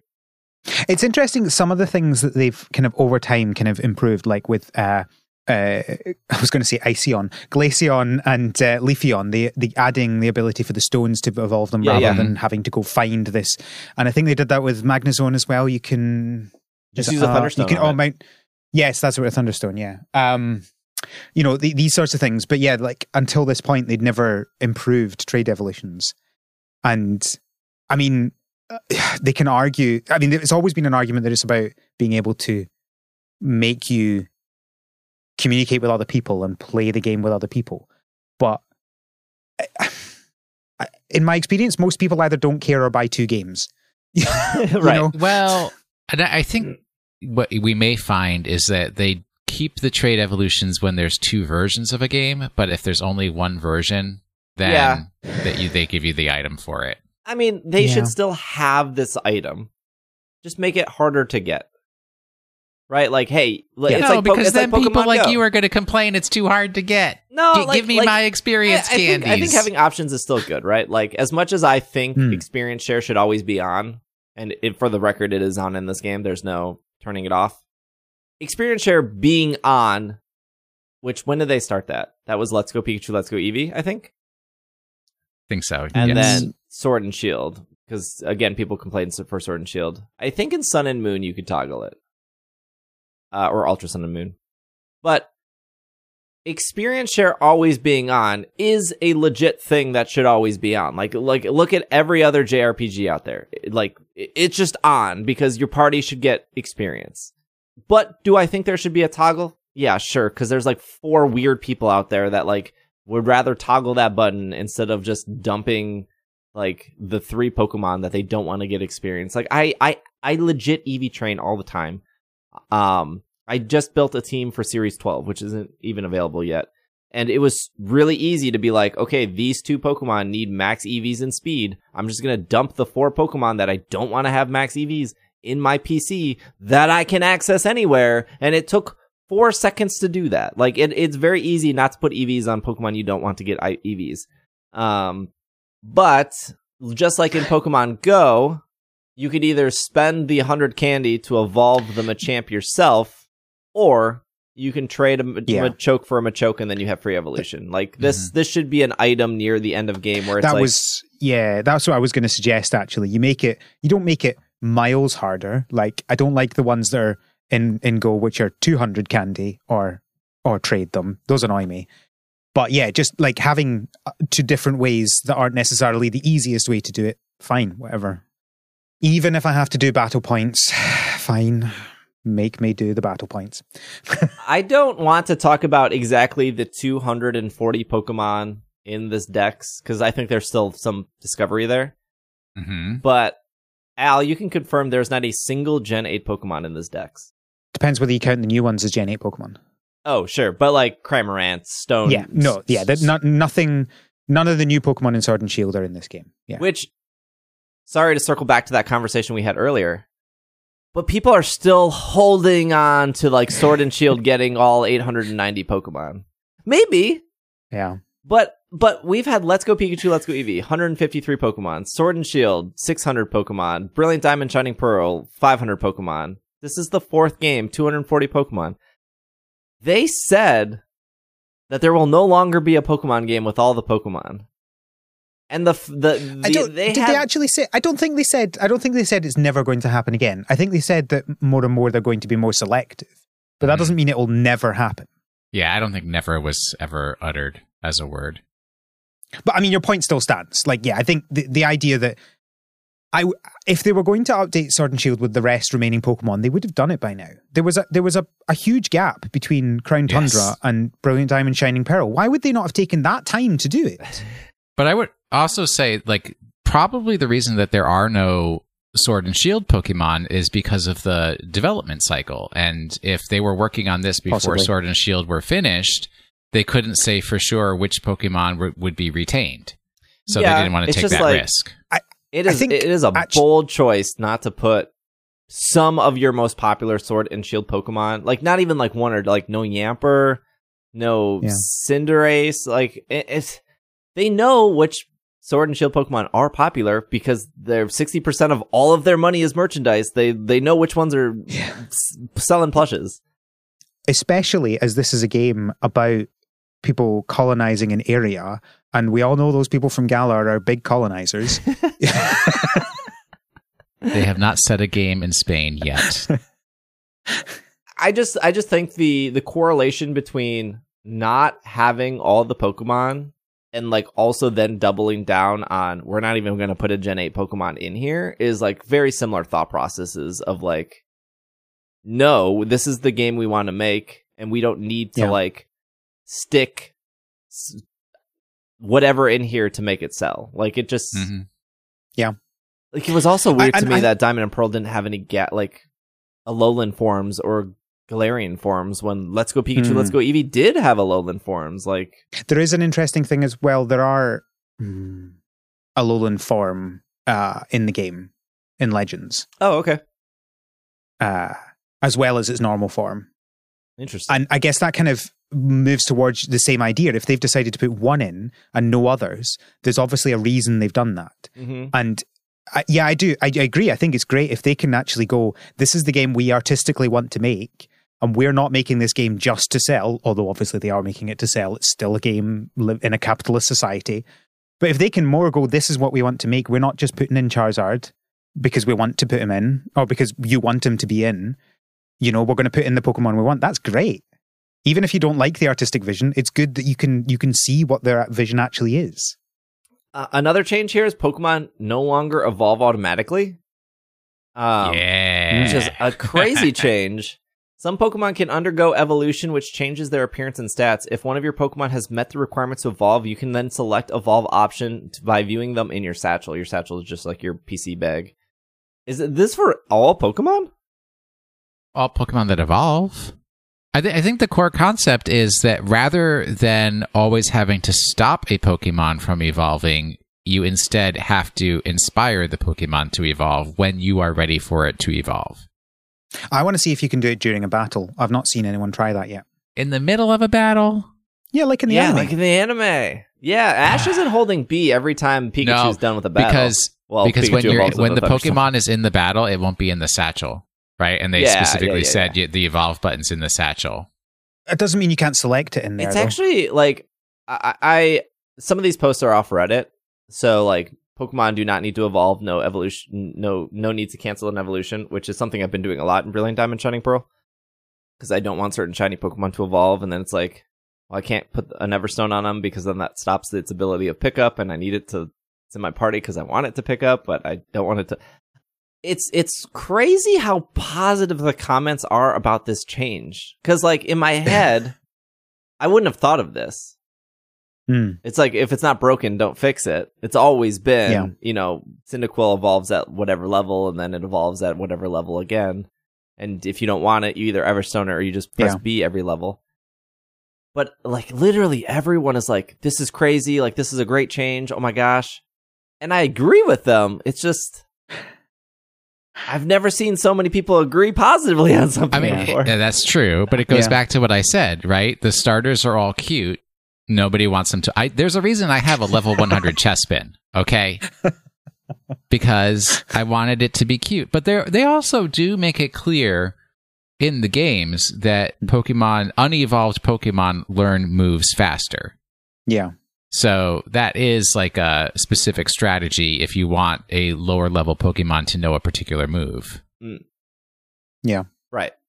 A couple other things before we wrap up. So I, I don't have the tweet in front of me. I'm super sorry. There was a tweet that said that if you just looked at the credits for Sword and Shield, there was, I believe, 43 people who worked on the anim- Pokemon animation. I could get that number slightly wrong.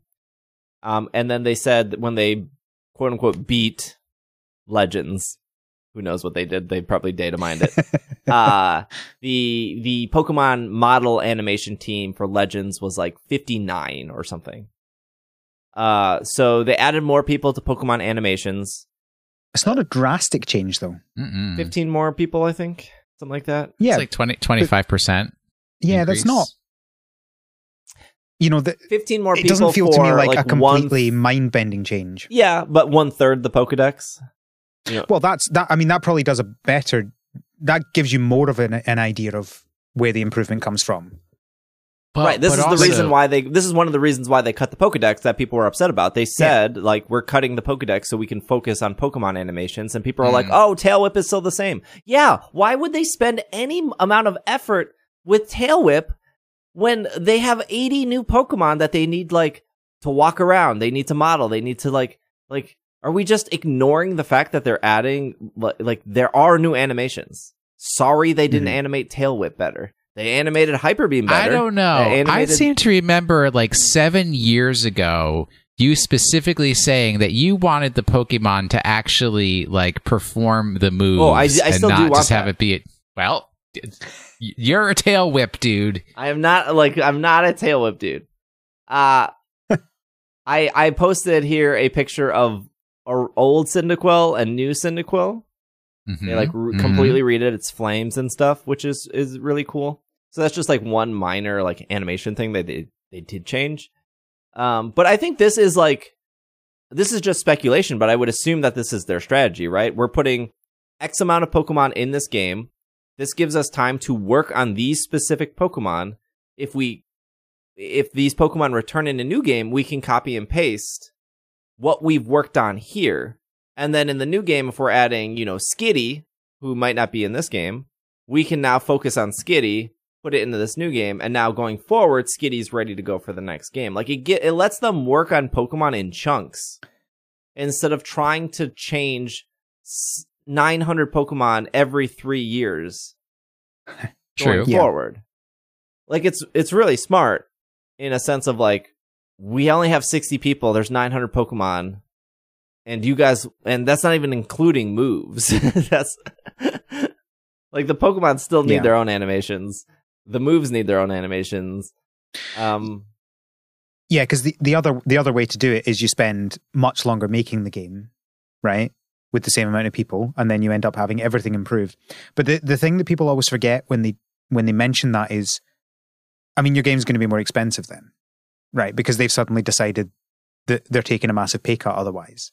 yeah, You know, because if they're going to spell put one game out instead of four or three or whatever, do you really expect that you're going to pay the same amount of money for that game? Well, that's that was the thing with Sword and Shield, where people were like, "Sword and Shield's rushed." Okay, first off, literally every video game in the entire world is rushed. Spoiler: yeah. True. N- no video game is ending like six months earlier, and they're like, "Wow, what are we gonna do, Bob?" really knock that video. Like every game can continue to be worked on until it ships out the door. No changes. But like, do you really think another year of working on Sword and Shield would equate to X amount more sales? Like Sword and Shield sold 24 million copies. It's going to be the second best selling Pokemon game of all time. It will pass Gold and Silver in its lifetime. Yeah. Does another year equate an extra $1 million in sales? Two mil- like you're paying your whole staff a full year of stuff, full year of money to equate like you don't get that back. I don't think Mhm. so. At a certain point you just have to No. like we have to ship this and we have to start another game because we have to pay people and we have to like I get it. They have all this money. I like I understand the people listening being like, "Well, the Pokemon company is the most profitable." Yeah, when they sell a Bonsly plush, Game Freak isn't suddenly getting more money to like improve the Yamper animation. That's not how it works. Like s- like most of their money are from stuffed animals. Like that's not I'm just imagining them putting that on the tagline. It's like, you know how sometimes where you, you're buying something and it like pays for someone to get something for free Mhm. when they're in poverty? It's like, yeah, Like if you Bomba buy socks, this plush, yeah. you're, you're improving the Yamper animations by 1%. The real secret, it's those 99 cent community day special researches that Mm. pay for the good animations. And it's all the people who refuse to pay for those that are holding us back. That's right. So another interesting thing that came out of this, this is kind of like obviously I, w- I would assume people listening to the podcast are more hardcore Pokemon fans, so they probably appreciate this. Uh, directors of the video games. Um, so so Masuda is the one that always gets flagged for everything wrong with the Pokemon Company. uh, Masuda was uh first directing. If I remember correctly, he was the director on Ruby and Sapphire. That was his first game, if I recall. And then he did Fire Red, Leaf Green. Um, he's also done pretty much like all the music, I think, since like Gold and Silver or something like that. He's done a lot of music, yes. Uh, he also directed Black and White. He did. He directed, I believe, Diamond and Pearl. Yes, Diamond and Pearl. He directed X and Y. Um, and then he did not do really anything after that besides music. Um, and then he directed uh, Let's Go Pikachu, Let's Go Eevee, which he then said was like, mm, this is probably the last game I'm going to direct. And then he apparently he helped direct Brilliant Diamond Shining Pearl for whatever that's worth, even though he works at Yeah, he. I, I I think it was probably as a kind of like uh not passing the torch kind of thing like they're the future of pokemon but like that link to the actual team that makes other pokemon games if that makes Mhm. sense Yeah. Mhm. Um, Masuda handpicked Ohmori though to like replace him as like the main director. Obviously, the games I just listed, like X and Y, Black and White, obviously incredibly huge Pokemon games. but the first game that uh Ohmori directed, if I'm getting this correct, would be Omega Ruby Alpha Sapphire. He then directed Sun and Moon, and then he directed Sword and Shield. He did not direct Legends, and obviously he did not direct Brilliant Diamond Shining Pearl. He hasn't done anything since Sword and Shield. Mmm, sus. Probably, probably safe to say that Ohmori, the one who uh, directed Sun and Moon and Sword and Shield, probably directing whatever Gen 9 is. I would agree with you. Probably safe to say that's what he's been doing since Sword and Shield has completed, which was going to be almost three years ago. We did find out just because of the credits of Legends that Iwao is the director of Legends. He was the last director of Ultra Sun Ultra Moon. Possibly safe to say that Iwao has been working on Legends since the close of Ultra Sun Ultra Moon, since he was only the planning director for Sword and Shield, not the main director. And we know that Game Freak they mix they have two teams at a time. Obviously, we found out that the biggest news was like they weren't working on Diamond and Pearl. That that's why they're probably been able to do Legends and what is eventually will be Gen 9, whether that's this year or next year or the year after. Um and I think that Ultra Sun Ultra Moon was Iwao's first game that he directed. I think you're right on that. Yes. Um, he's been with the company since Black and White, but yeah, he is the director of Legends. So we have three directors that have been in rotation for quite a while, and Masuda was Diamond and Pearl, and then Let's Go. Iwao was Ultra Sun, Ultra Moon, and Sword and Shield, and Ohmori was Gen Eight. And what has he been doing? Probably Gen, Gen 9. 9. Mhm. Crazy idea. I can't imagine he's not working on like he could be working on something else, but then who is this random mysterious developer like Yeah. director for Gen 9? Like it has to be Ohmori. And it will be very interesting to see as well, you know, how much of uh, Gen 9 does, not just in terms of like concepts bring from this game, but also in terms of actual, you know, engine code wise. Um, like, w- will they both build on the same thing, like with XY and ORAS? Um, Mm-hmm. or will it be completely different? Like, because I think we all kind of expected that maybe there would be something similar to Let's Go afterwards because it looked very different. I think it was built on a lot of similar code with Sun and Moon, uh, although it's always hard to tell. But Do you know what's always like Sword and Shield was such a drastic change from that. Yeah. Do you know what I think about though from time to time is like you look at a game like Ultra Sun and Moon and you're like this is the game. Like there's zero Yeah. reason to buy Sun and Moon when Ultra exists. You could argue that Yeah. the story in Sun and Moon is better Yeah. and I agree the story in Sun and Moon is better. They dropped the ball uh story-wise, but mechanically Ultra Sun and Ultra Moon is a better like there's no reason to ever buy Diamond and Pearl when Platinum exists. Like Diamond and Pearl is probably the worst mechanically and Pokemon game ever made. It's at the bottom of the list, but like Platinum is like a top 5 game. It, like yeah. like if you have a, the choice like if money wasn't an, a thing, there's no reason to play original Diamond and Pearl over Platinum. If they're both in front I, of I wonder whether this is. I wonder whether this is why they they're trying to do. I mean, I say trying to. They've done it literally once so far, but you know, going towards more the idea of DLC because that allows you to mm-hmm. improve your game rather than release a new game with probably a similar amount of work. But I, sus- you know, you, you're in a way your audience is reduced, because you have to have the original game to get it. But in another way, it's not really because I'm not really sure there's people who are going. And now, some people say that they always wait. For, they always waited for the third game, but I don't think those people actually exist. Right? I think they just say they did. Uh, nobody, when Diamond and Pearl were coming out, was going, "Oh, I'll wait for the third one." yeah. I, I just don't think that was a thing. You know? Yeah, I remember.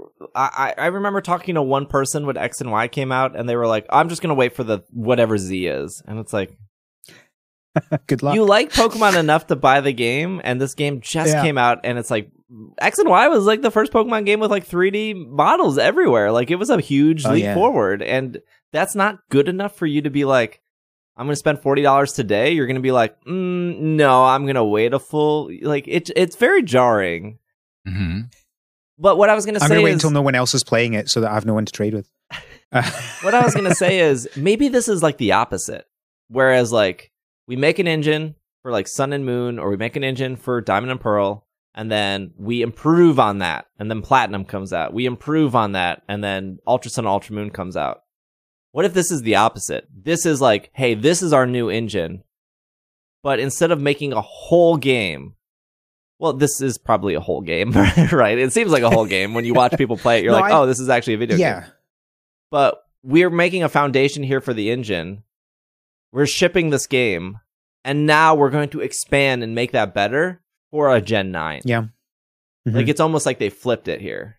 Maybe. Yeah. I see what Unless you mean. they're So it- what it you're would- saying is Legends Arceus is a Gen 9 game. yes, confirmed. You heard it here first. Uh, I did not say that. No. the th- there are shinies in the overworld here. There was Oh, a yes. a brave soul who found a shiny Croagunk. They saved in front of the shiny Croagunk. They turned off their game.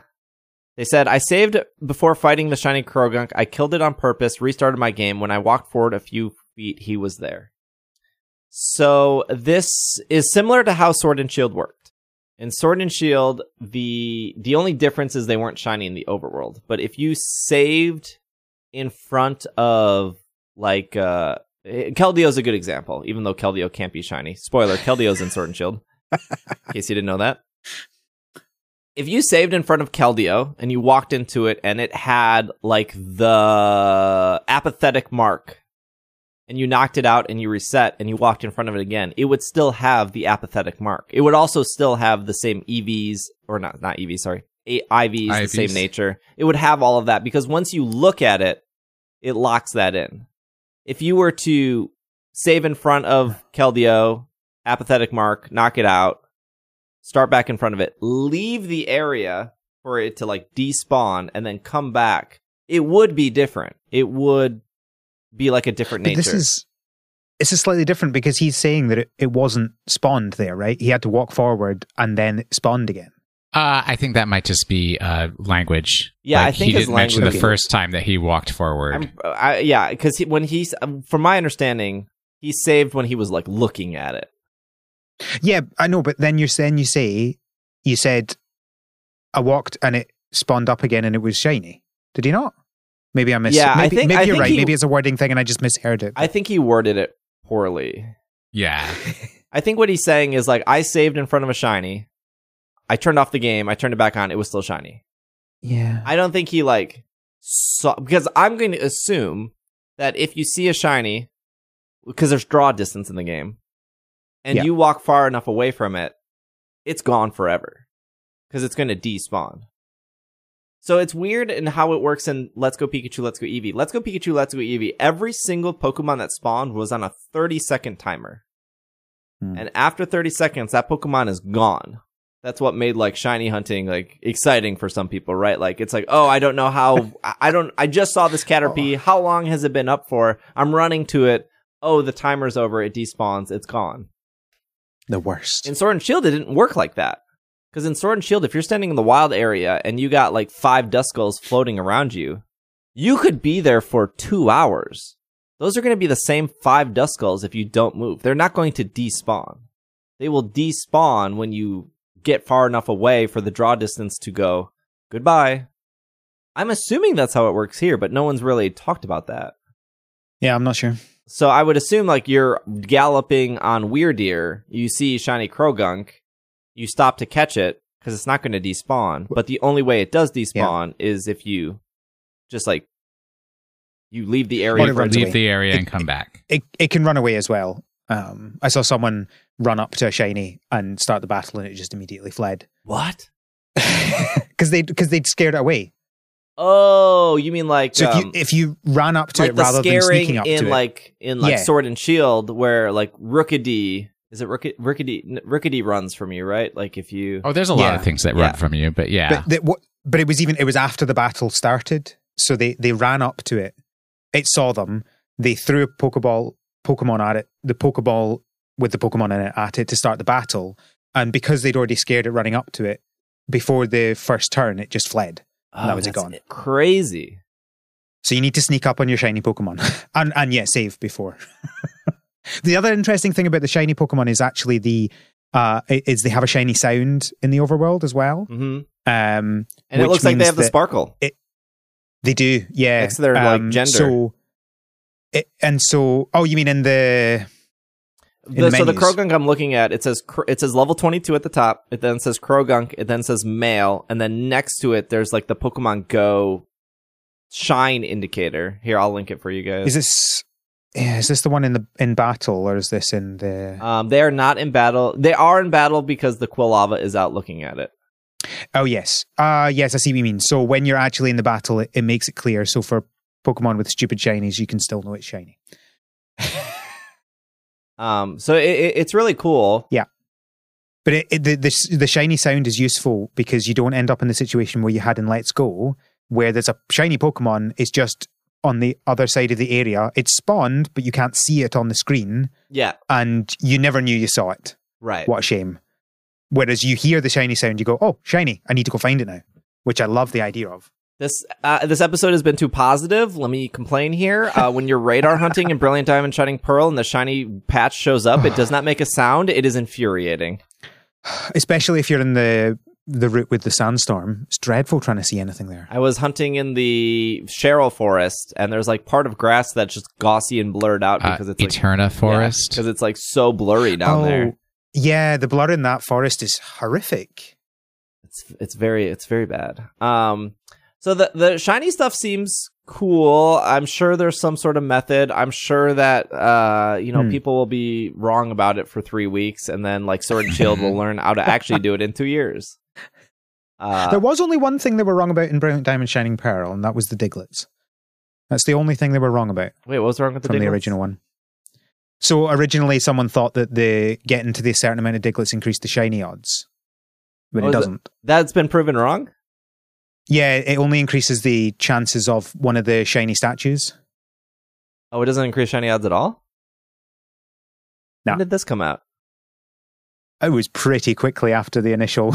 Oh, because I still see a pinned tweet by Anubis, who's So- one of the person, and they still have it increases shiny odds. oh, really? Mm-hmm. Because uh, yeah, no, it's it, could- if you do the the digging once you've got the Diglett, basically every statue you get is a is a color. Is it color statue? Is that what they're called? Yeah, color statue Yeah, is like It- the official. basically for it. every statue you get, it's almost guaranteed that your your statue will be a color statue. Nubis does not have that pinned tweet anymore. There you go. Hmm. Because the problem is that I think in in code it was called Lightstone, Yes, Lightstone. and people the original. assumed that that meant something to do with shiny, but it, it didn't. Interesting. So I think that was the only thing they got wrong. All the other stuff was pretty much bang on. The There was maybe is- something slightly wrong about the odds Possibly for the radar. worst slash most boring thing they could have done. Hallway Yeah. simulator. You like running up and down empty hallways? The underground is for you. Um, are we missing anything? I mean, there's uh, there's new Pokeballs. Pokeballs. Yeah, there's like a feather ball. I think it's called. Um, I could not find a good list of all the Pokeballs. Just It's because again nobody actually data mined it, so we're just seeing random stuff around the internet.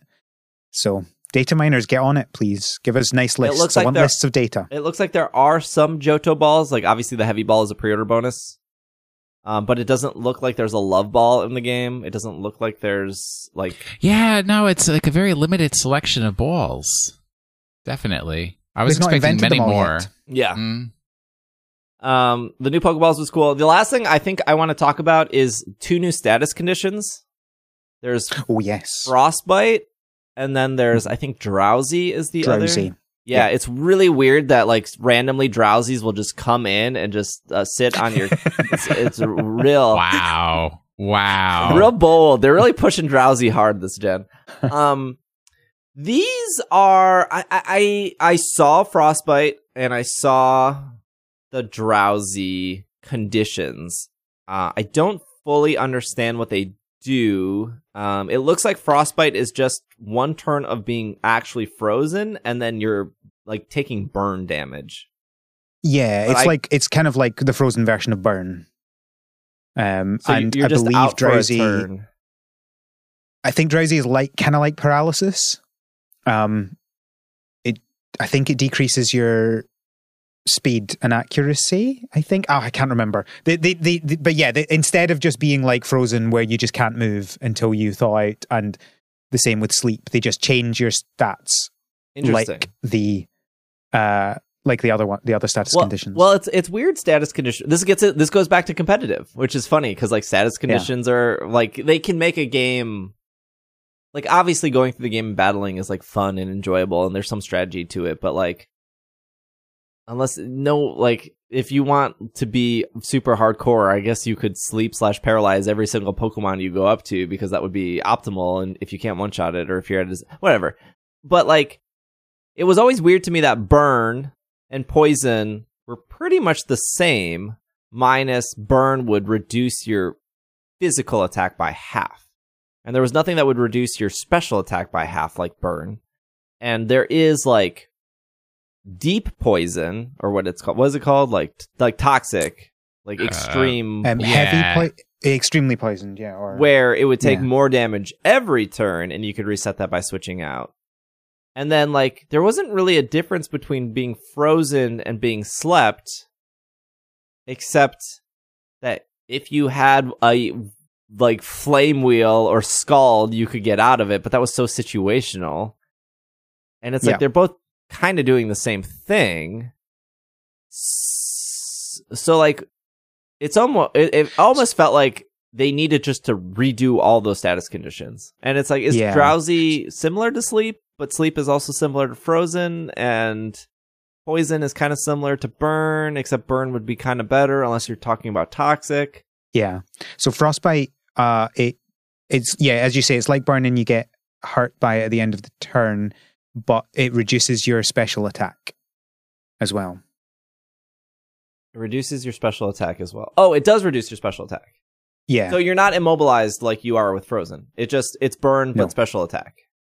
yeah. Oh, so they did and it. with and with drowsy, it's uh, I I can't. I'm not seeing if there's any stat changes, but you like paralysis is just you have a chance of not being able to do something that turn rather than just you can't do anything ever until you wake up. Mm. The other thing I saw, so new Pokeballs, new status conditions. I saw a character like Fog himself. So there was like no grass to hide in, so he like threw a smoke ball on top of himself, and it was actually like it graphically it looked awful. Oh, like ninja skills. Um, it was probably like one of the uglier things that I saw in the game because I do think the game is there are moments of the game that are very pretty. Um, and then there are moments like when he smoke balled himself where I was like, what happened here? Is this because it's like an emulated I mean, that's version? the emulator. Blame it on the emulator. but he like smoke ball himself so he could hide so he could like sneak up on I don't know what he was sneaking up on. Um, so that was kind of cool. Yeah, like the Pokemon doesn't notice this mysterious cloud that just appeared on the ground that's walking around. Okay. uh, uh, accuracy it reduces your accuracy. Drowsiness does, Reduces your accuracy. and the possibility that it doesn't move it, it use a move at all. I like it. I like the change, and I think it's interesting. I wonder whether they're. I wonder whether they're using this to see whether it's popular and then decide whether they're going to move forward with it or not. Yeah, Mm. or just future balance stuff, as we've learned from Pokemon Yeah. like Talonflame, where their ability was just incredibly way too good. Uh, um, there are other Pokemon abilities they had to change because they were way too good too, but.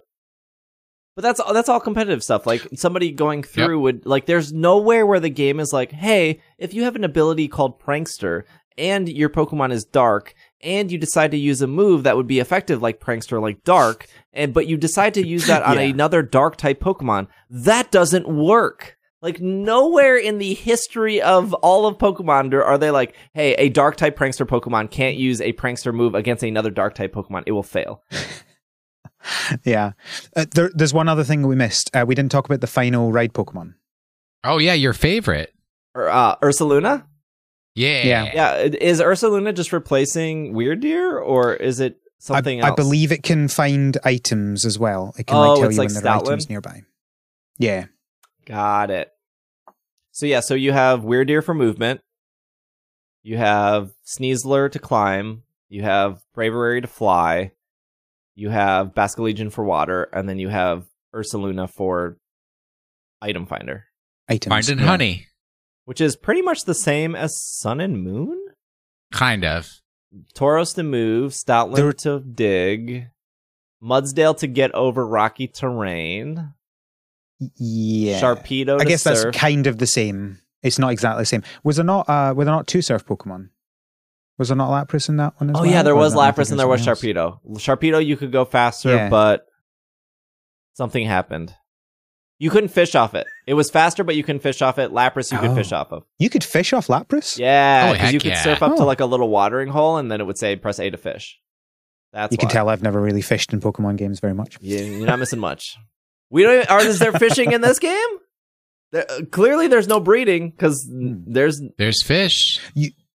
So, oh, here's one thing that we had discussed uh, as to whether it was a possibility. So we saw that you can catch Pokemon on while uh, when on uh, Wyrdeer. Yeah. So and on Basculegion, we saw that ages ago. But there was a discussion as to whether you'd be able to do it on Braviary or not. You can. You can even catch Pokemon that are flying from the ground, oh crazy. Oh, jeez. including some Pokemon you might not expect to see up there, but it makes sense. The That's all I'll say. the like handful of leaks that we talked about, which isn't even a lot, honestly. We talked about Pokeballs, we talked about like some features missing, we talked about some features added, and then we talked about 20 new Pokemon. Like we didn't really talk about that much of the game. But I think it still brings me back to the, how we opened this conversation of like, I think they've done a bad job marketing this game. Well, get your marketing degree and, And you go apply. that yeah, I mean, I'm- depends. It depends whether you think the leaks were coordinated or not. Ooh. oh. Uh, I don't. I don't know. Well, they know. didn't give me a copy, so clearly not. Well- We'll never know. We will literally never know because it's the same. You know, eh, eh, people have the same argument about like you know technology releases, whether you know Apple gets Or people Google, to like, leak, leak things. and- like, and- eh, exactly, and you know whether they do that about the you know wh- whether stuff was leaked about the Spider-Man films deliberately or not. We'll never know, but it's an interesting thing to think about. It's like it just reminds me, but I I just can't stop thinking about that 13 minute gameplay trailer where they actually don't show any gameplay. I know, I But know. the ultimate test, the ultimate proof is how much does it sell? Right? That that is the proof of a marketing campaign. I Dollars think this in. Pokemon game is that game. Like this is. I don't think people were waiting for reviews for Brilliant Diamond Shining Pearl, right? You think like this is this is a, a I know what this is. This is a remade Pokemon game. I Yeah. love I grew I you're either in two camps. I grew up with Diamond and Pearl or I played it. I want to play it again or I this was the generation I skipped, so now I'm going to actually experience it. Like yeah, and and I I have talked to a handful of people, obviously it's very small market share of my own Twitch chat, being like, I kind of regret. This is the first time I regret getting both versions because I played through one and I have zero desire to play through another because I think Diamond and Pearl are not great remakes. I think they're kind of bad, um, Yeah. unless you specifically like very old school grindy Pokemon games. I I'm those people exist. Obviously, they they they're the ones liking Diamond and Pearl. That's me. And I think there was some hesitation with Sword and Shield. And I think that was just because of how vocal a small minority of people were of like, look at how bad this game is, not all the Pokemon, which we haven't even heard for that. Like, no one is really talking about that for Legends. Like, not only does this game not have all the Pokemon, it has half the Pokedex of Sword and Shield. Less Yeah. than half. There definitely there are definitely some people complaining about it, but it's not to any level as much as it was with Sword and Shield. But I just the 13 minutes of gameplay and they didn't even show a start to finish of a battle, and that's like literally all I needed to be like, I am now sold. You did Yeah. it. This is what I Mhm. needed. I watched you walk into a battle and leave a battle, and that looked incredible. I would like more of this. Like the Yeah. game looks awesome. It it it, it, it genuinely it looks graphically better. It looks like there's actually a lot to do. The Pokedex, yeah, seems a little bit tiny, but because there are alpha Pokemon, because there are different size Pokemon, because like the, it seems more than enough to what they're doing. And yeah, it's like a bummer. There's no held items. There's a bummer. There's no abilities. But like at the same time, the same as Let's Go Pikachu, Let's Go Eevee. Hey, this is more of a collecting game, not a competitive battle game. And it's been it's been a while since you've had a Pokemon game where there's a, a you know an actual story that you didn't already know. Like Yeah, and Shield true. was the last time that there was a story you could play through. Yeah, that's true. I mean, Let's Go was like it was nice that they mixed up the story, and it was like cool that like that dude gets like Yeah. the Marowak at the end. It was like very cute that they like did that little story beat. But yeah, I don't know. Looking at that Palkia Dialga, whew, there's something story related. Oh yes, I'm so excited to hear to see people experience it. Uh, but yeah, I I I think this is that one Pokemon game where people are legit waiting for reviews or legit waiting for somebody to play it on Twitch. And I think if you're in the Yeah. camp of me, where you're optimistically excited and you're like, uh, I don't know, is this going to be like more of a Gale of Darkness? Is this going to be more like a Sword and Shield? Is this going to be more like a Let's Go? I think if if you genuinely like Pokemon and you watch somebody play this for 20 minutes, you are probably going to buy it. Mm. Because I saw a handful of people being like, "Oh, this is too Monster Hunter for me," and I understand. We talked about how it looked Monster Yeah. Hunter for me, but once I saw people play it, I was like, "Oh, this is a Pokemon game. Like this is not Monster Yeah. Hunter. This is Pokemon." Yeah, I, I don't think I, it's not going to sell as well as Sword and Shield. It's not going to be anywhere Well, near no, that. no, Um, yeah, But I think it will do better than basically every remake. I think it's going to sell like like a, a new generation does, just not like the be- the best selling ones. I, that, I that makes sense because people who just absolutely want the gym life, they're they're not going to go in for this, no matter what. This could be the greatest Yeah. Pokemon game ever, Well, but they're just yeah, like, like- I want the gym story. Yeah, someone like my my nephew who has Sword and Shield and has Let's Go Pikachu, he, he's not going to play this game, right? Because it's it's not what he's looking for. But you know, basically any like no, I'm not going to say the word proper fan, but you know what I mean, like a hardcore fan rather than just like I like to play some Pokemon games. I think anyone who's been looking for something interesting and looking for something new, they will surely buy this because th- this is what they were asking for. yeah, I, I I think there will be some people that walk away being like, "Oh, it wasn't Breath of the Wild," Hmm. and it's like you you are you have set your own expectations for that. Um, and I think it, I, I mean, think I- I, think it's pretty confirmed kind the of. game's not open world. Like it is broken into sections that you go yeah, to. what do they call that? Open area? Is that Yeah. the term they like to use? It- like like the wild. There are three wild areas. You can't travel. But yeah, yeah, sure, but like three wild areas in Sword and everything sorry. else is everything else is the same as an open world game. It's just that, like, it's like a lot of smaller open world games because the, thing that I always think about open world games is not necessarily about the fact that you can walk from one end of the map to the other because whoever does that, but it's more about the fact that it's the not having the separate world for battles. You're just battling in the overworld and you can just explore how you like and go up these random hills and that sort of stuff. So it has all the same gameplay elements as an open world game. Yeah, I think I don't know. In my head, open world is you can go anywhere you want At any time. at any time. No gates. Well, like in Breath of the Wild, you have to do the twenty minute tutorial before you can do that. In this game, it Yeah. seems like you can't go to any of those areas until you hit the story beat. But once you hit that story beat, now area two is open, and at any point you can go back to Yeah. area one. And then once you finish the area beat Yeah. for story, it, it seems very much like the what the not the elders, the not the alpha Pokemon, the totem Pokemon, Oh, Kleavor, whatever um, that's called, whatever Kleavor is, Oh, what are they? Lords? No. noble, noble Pokemon. Nobles. It seems Noble like the Pokemon, like yeah. you once you beat noble Pokemon, next area for you to explore Yeah. opens up, which in my head Yeah. is not not really an open world game. It is yeah, it's because No, there's still and- a and- gating system. Yeah, and, and it isn't. I'm not saying it is, and I absolutely get that that is technically the definition of Yeah, an yeah. open world game. But it's just like you know, for for me, that's not really the big thing about open world games, and I really uh, couldn't actually care about that. Yeah, I agree with you you. know, I- yeah, it's I- it's all of the other gameplay experiences around it that I love. Yeah, it, it is cool in Breath of the Wild to be like, I don't want to do the story. I just want to walk in this direction and hope for the best. That was In uh, theory, it- and I and you do that once or twice, and you're like, Yeah. all right, I guess I should go back to the story. yeah, I, I'm sure there are some people that like they they did the first story beat and then they just did tri- shrine after shrine after shrine after because you could, um, and Yeah. then eventually got back to the story. Uh, but yeah, in this game, it seems like mm, you want to see the whole map, you're gonna have to keep hitting those story beats, which is to me, it's okay. Well, and and and there are advantages to to, to that kind of game because the problem with a, a fully open world game like Breath of the Wild is your story ends up being kind of boring. because you can't. You have to be able to. There's like four, five big things in the game, and they all have to make sense in whatever order you do them. Yeah. Hmm. Well, you it- don't need to do that in this if you've got an open world game, uh, an open area game. You can do the same. Everything else the same. It's just your story can be slightly more linear. And that's what also bothered me is people just like there's like this stigma that open world games are like the the the gold star of video games. Yeah. And it's like I played Final Fantasy 15. Loved Final Fantasy 15. That's an open world game. That open world is so incredibly boring. And I got to like the 3 hours in the game and I was like I'm going to do the Breath of the Wild thing. I'm going to go in a direction. We're just going to walk. We're going to see what's out there. There ain't nothing out there.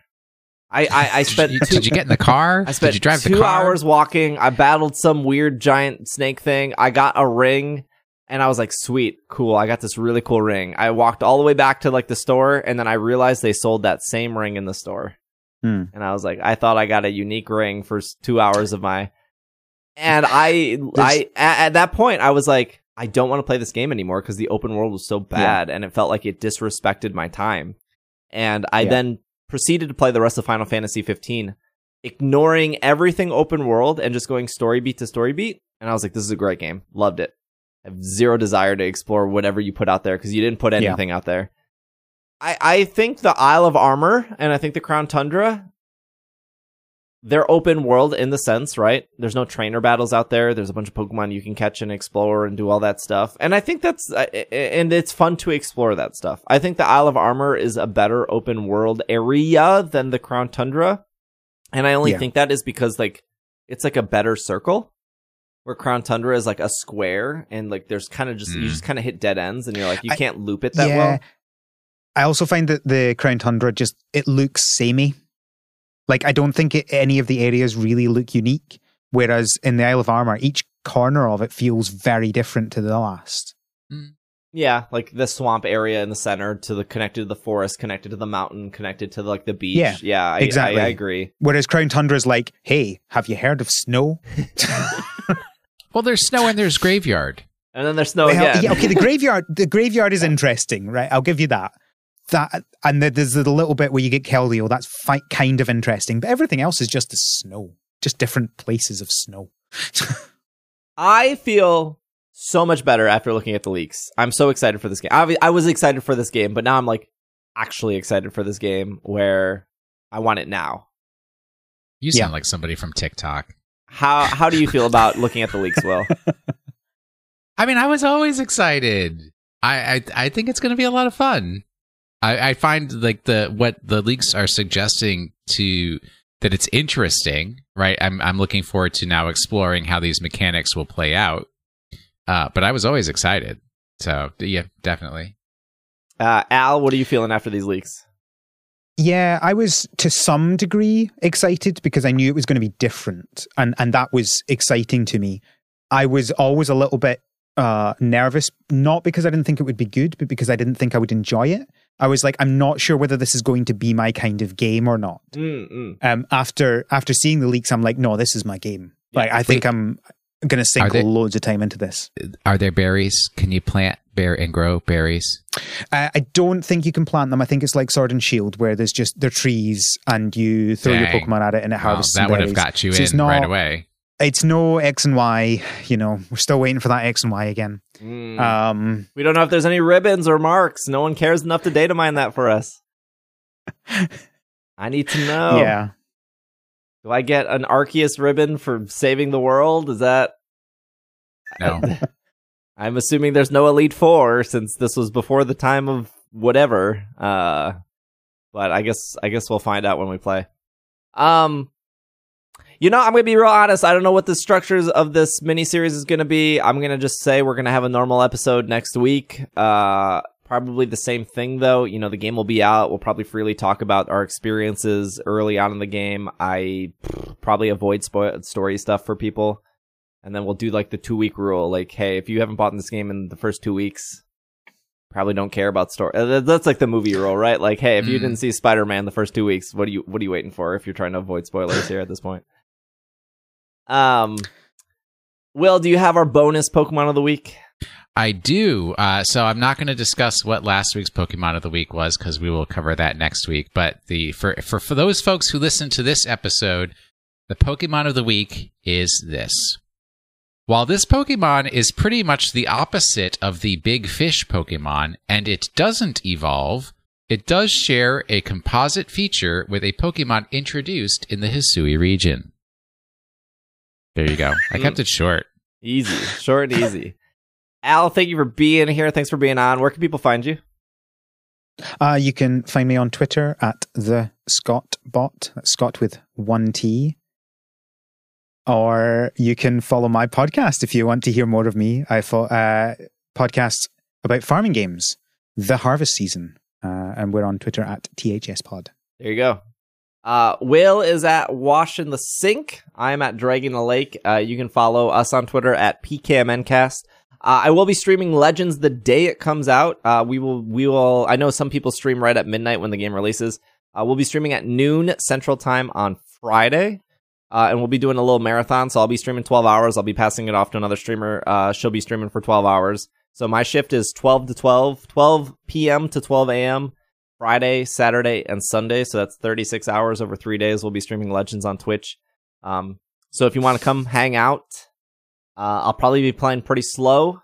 If I do beat the game relatively quickly, because I don't know if this is a five hour game or a 20 hour game or a 40 hour game, I we'll probably try to complete the Pokedex after that.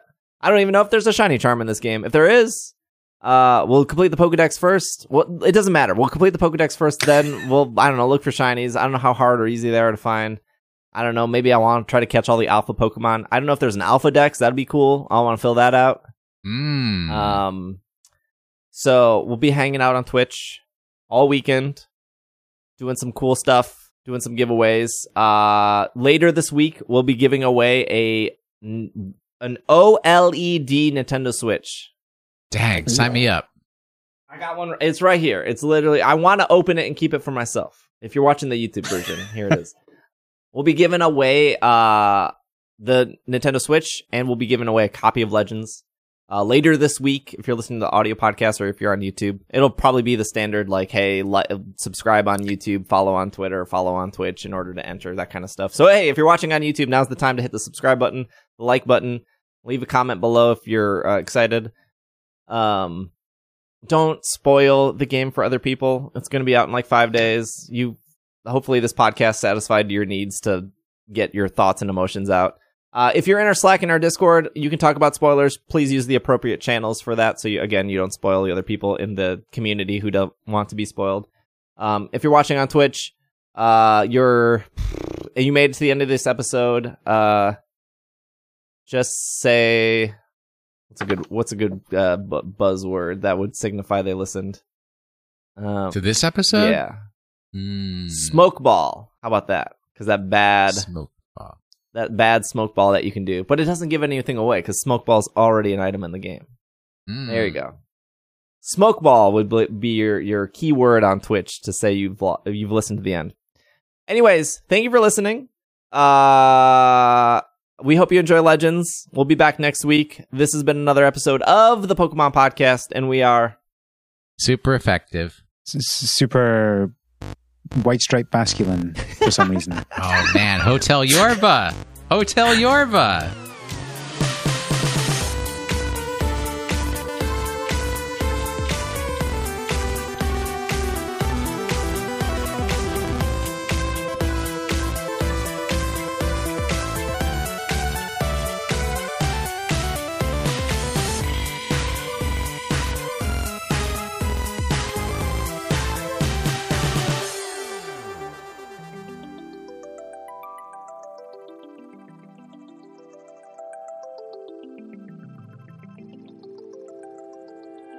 This show is supported by Patreon. A shout out to all our producers who support our show at a high level, starting with Stephen, Sean, Matthew, Bovine, Kay, Jessica, Jacob, Ryan, Evan, Ryan, Nate, Catherine, Casey, Josh, Smash, Gray, Dylan, Carlos, and Alvaro. And a huge shout out to our executive producers of Steph, Spencer, Courtney, and Brady.